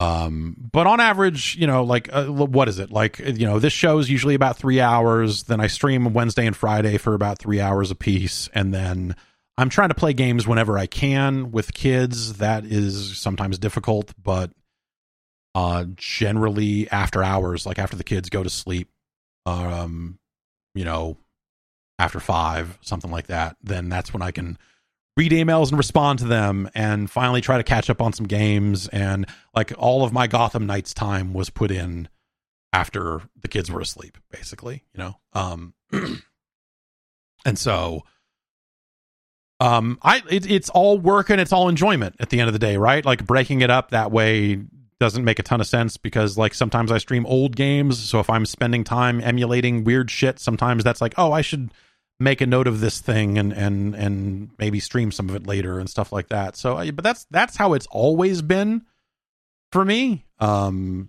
for as about as long as I've been doing this, like it's, I am, I'm not going to say that burnout isn't real and that burnout can't happen.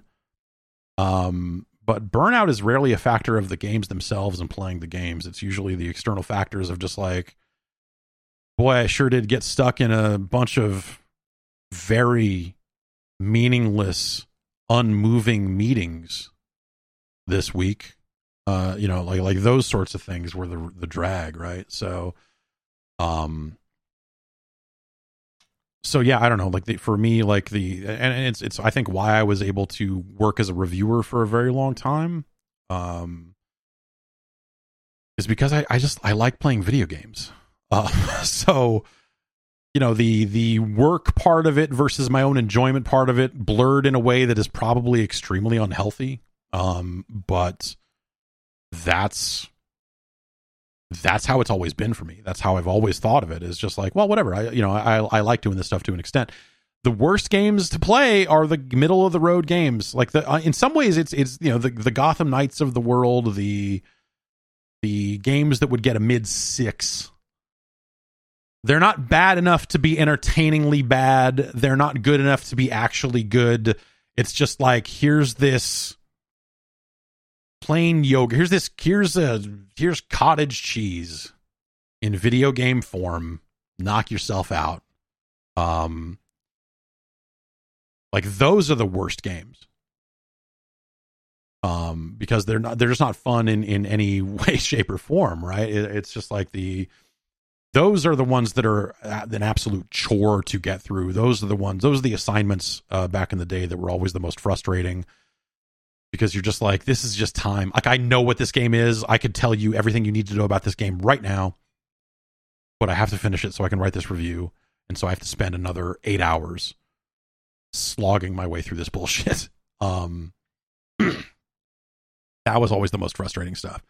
So I don't know, but yeah, it's it's you know I I don't I never split it up in terms of like hours of work versus own enjoyment when it comes to the actual playing of the games. But it is a factor, and honestly, it's a thing that like it's really hard at big companies to get management to understand. Sometimes is like, uh, oh, why aren't there more video? Like, because I have to play these fucking games. Like, I can't do a podcast and like have meaningful things to say about video games on it unless I am doing the work. And a lot of that work ends up being effectively invisible, but it is the way of things. um, and, um, well, whatever. I'll leave it there. Uh, so yeah, it's, uh, yeah, you know, like you, you got to put in the time to, to be able to do this, right? Like, if I didn't spend it, and you know, so there's always a part of me that's just like, I wish I had more time to play games. You know, I wish, like I said, I, I wish I had more time to put in that full, you know, get through those first five hours of God of War and all of their stuff. And, you know, like that's the, kind of the, the, the goal I'd like, where I'd like to get to with what we're doing here, which of course, you know, hey, if you want to support this, you can go to patreon.com slash Jeff Gerstmann and, um, and keep this weird thing afloat, keep it, keep it charging forward. But the, you know, the, the I, I want to get back to a place where I'm working with, uh, other people on a more regular basis um, and and all that sort of stuff and and be able to talk to them about the games they have been playing as well you know? Um, when you are the only person playing the games which I have been in numerous situations over the years which can be frustrating um then you're the one putting in all of those hours on all sides of the equation. And um yeah you know it, it's uh it's a weird it's a weird thing it's a weird fucking thing. But like you know but but again like I, I don't view it as as work as much as i probably should and as much as i need to be better about carving out like this is the time for me to be playing games and this is a work thing and this is you know it's very easy to feel guilty about aspects of the job. Um especially when you know back in the day the number of like social things i would bail on for work. Um like that happened a lot. Like there were just there were a lot of just like, oh well, I'm not um I'm not going out on this date. I'm canceling this date because Tony Hawk I literally Tony Hawk's Underground showed up and I bailed on a Halloween date to review Thug I think it was Thug 1. Um that said, Thug 1 way better than that date would have been.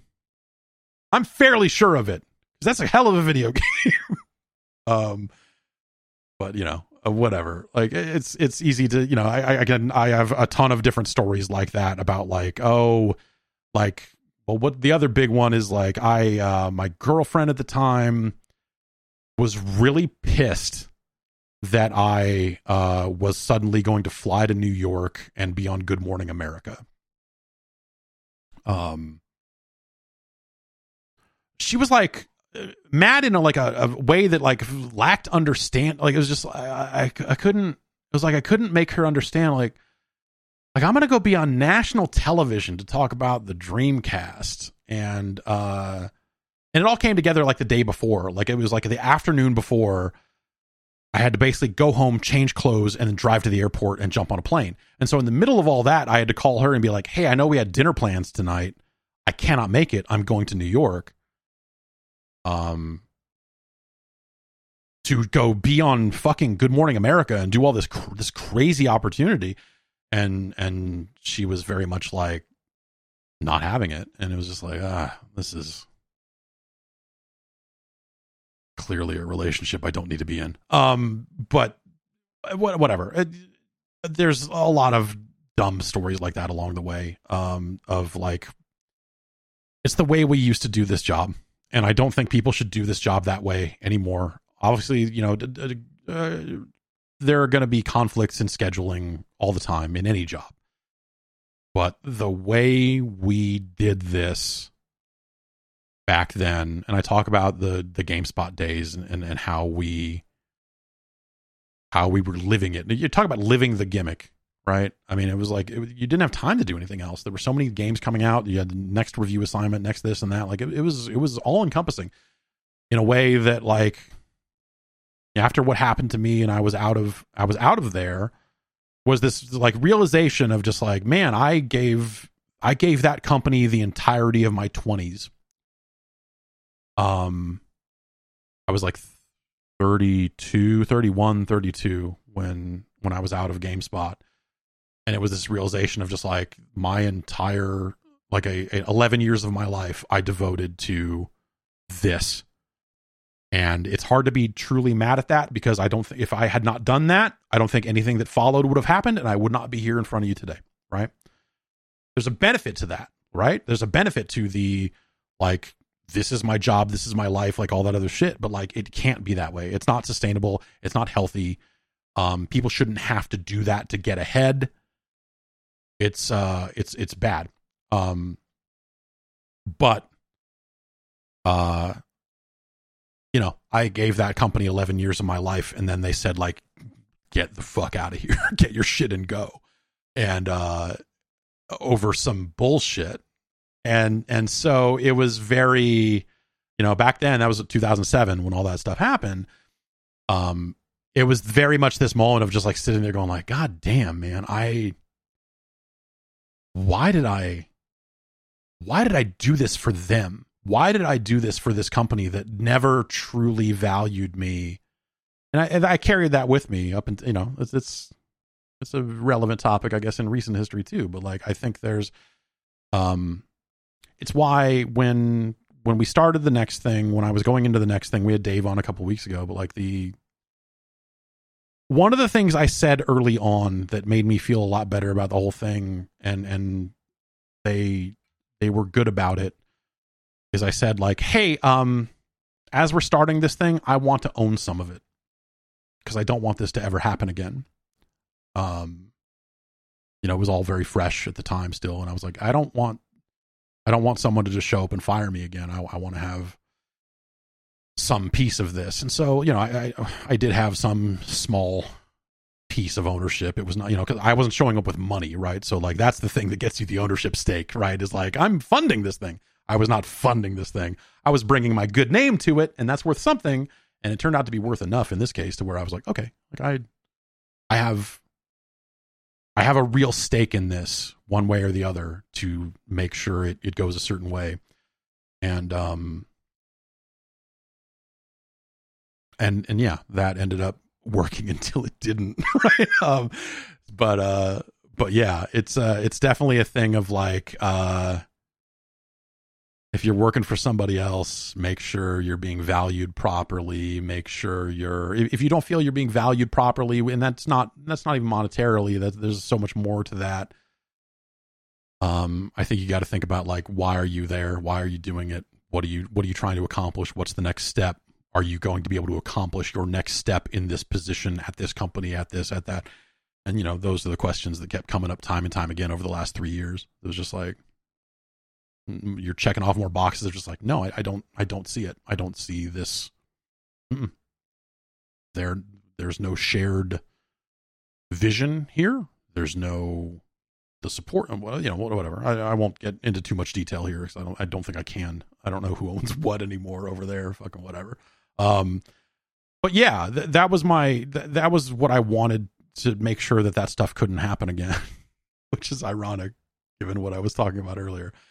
Um, but uh, it made it all make sense. It made the hours make sense in a way that was uh, almost worse in some ways, right? Where you're like, okay, now I own a piece of this, and so now I'm going to devote my 30s to this. um, and uh, yeah, it was a a question from JB came in a couple weeks ago, actually saying, uh, I noticed last week you mentioned you were an employee of Giant Bomb LLC and not Whiskey Media. What exactly was the situation there? Were the founding managers of each site given an ownership stake in your respective sites as part of your contracts, or did you actually put up money? Blah blah blah blah blah. Um, I think I mostly answered that. I can only really speak for myself. I know that uh, I was not the only person with an ownership stake uh, in in that site specifically. I don't know how the other sites handled any of that business. I don't know what the the situation was there. Um, so so I don't actually know uh, the the actual answer to that question. But uh, did you have any sort of voting interest in the decision to sell to CBS? I wouldn't call it a voting interest, but like I'll put it to you this way: if I had been like absolutely not, uh, I'm not going to do that, then they would not have been able to sell it to that company because what are you buying if you're not getting the people that made it what it was, right? If uh if the four if the five of us, I get well six Patrick uh, six of us, right? Um Drew and uh, if that group of us had been like, "Now nah, we're not into it and we're going to leave and go get other jobs," then that thing's just dead, right? So, um so they they did ask me, uh, you know, like, "Hey, would you be okay?" Like early on in the process, uh, they were like, "Hey, uh, would you be okay if we talked to CBS, if we talked to GameSpot?" And I just fucking laughed and said, "Go for it! like that's hilarious. That's fucking stupid. Like, of course, go for it. That's the that's of course we'll sell it back to them after all this time. What, what, it couldn't get any weirder. Like, yeah, yeah, sure.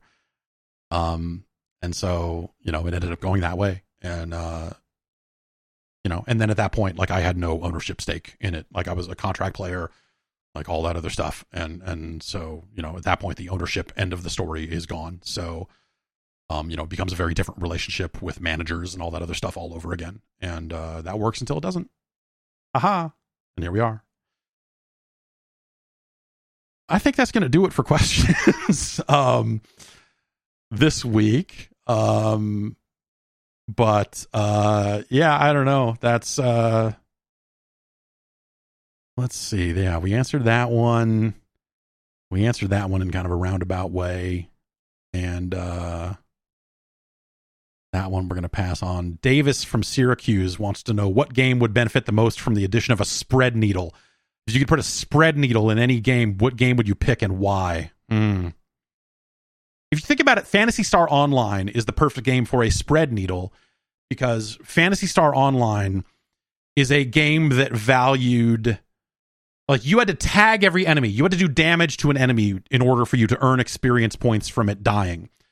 And so it was great to be able to walk into a room, fire the spread needle once, which was, if you are not familiar with it, is like a spread shot, like Contra kind of just big blast that would hit every single enemy in a room.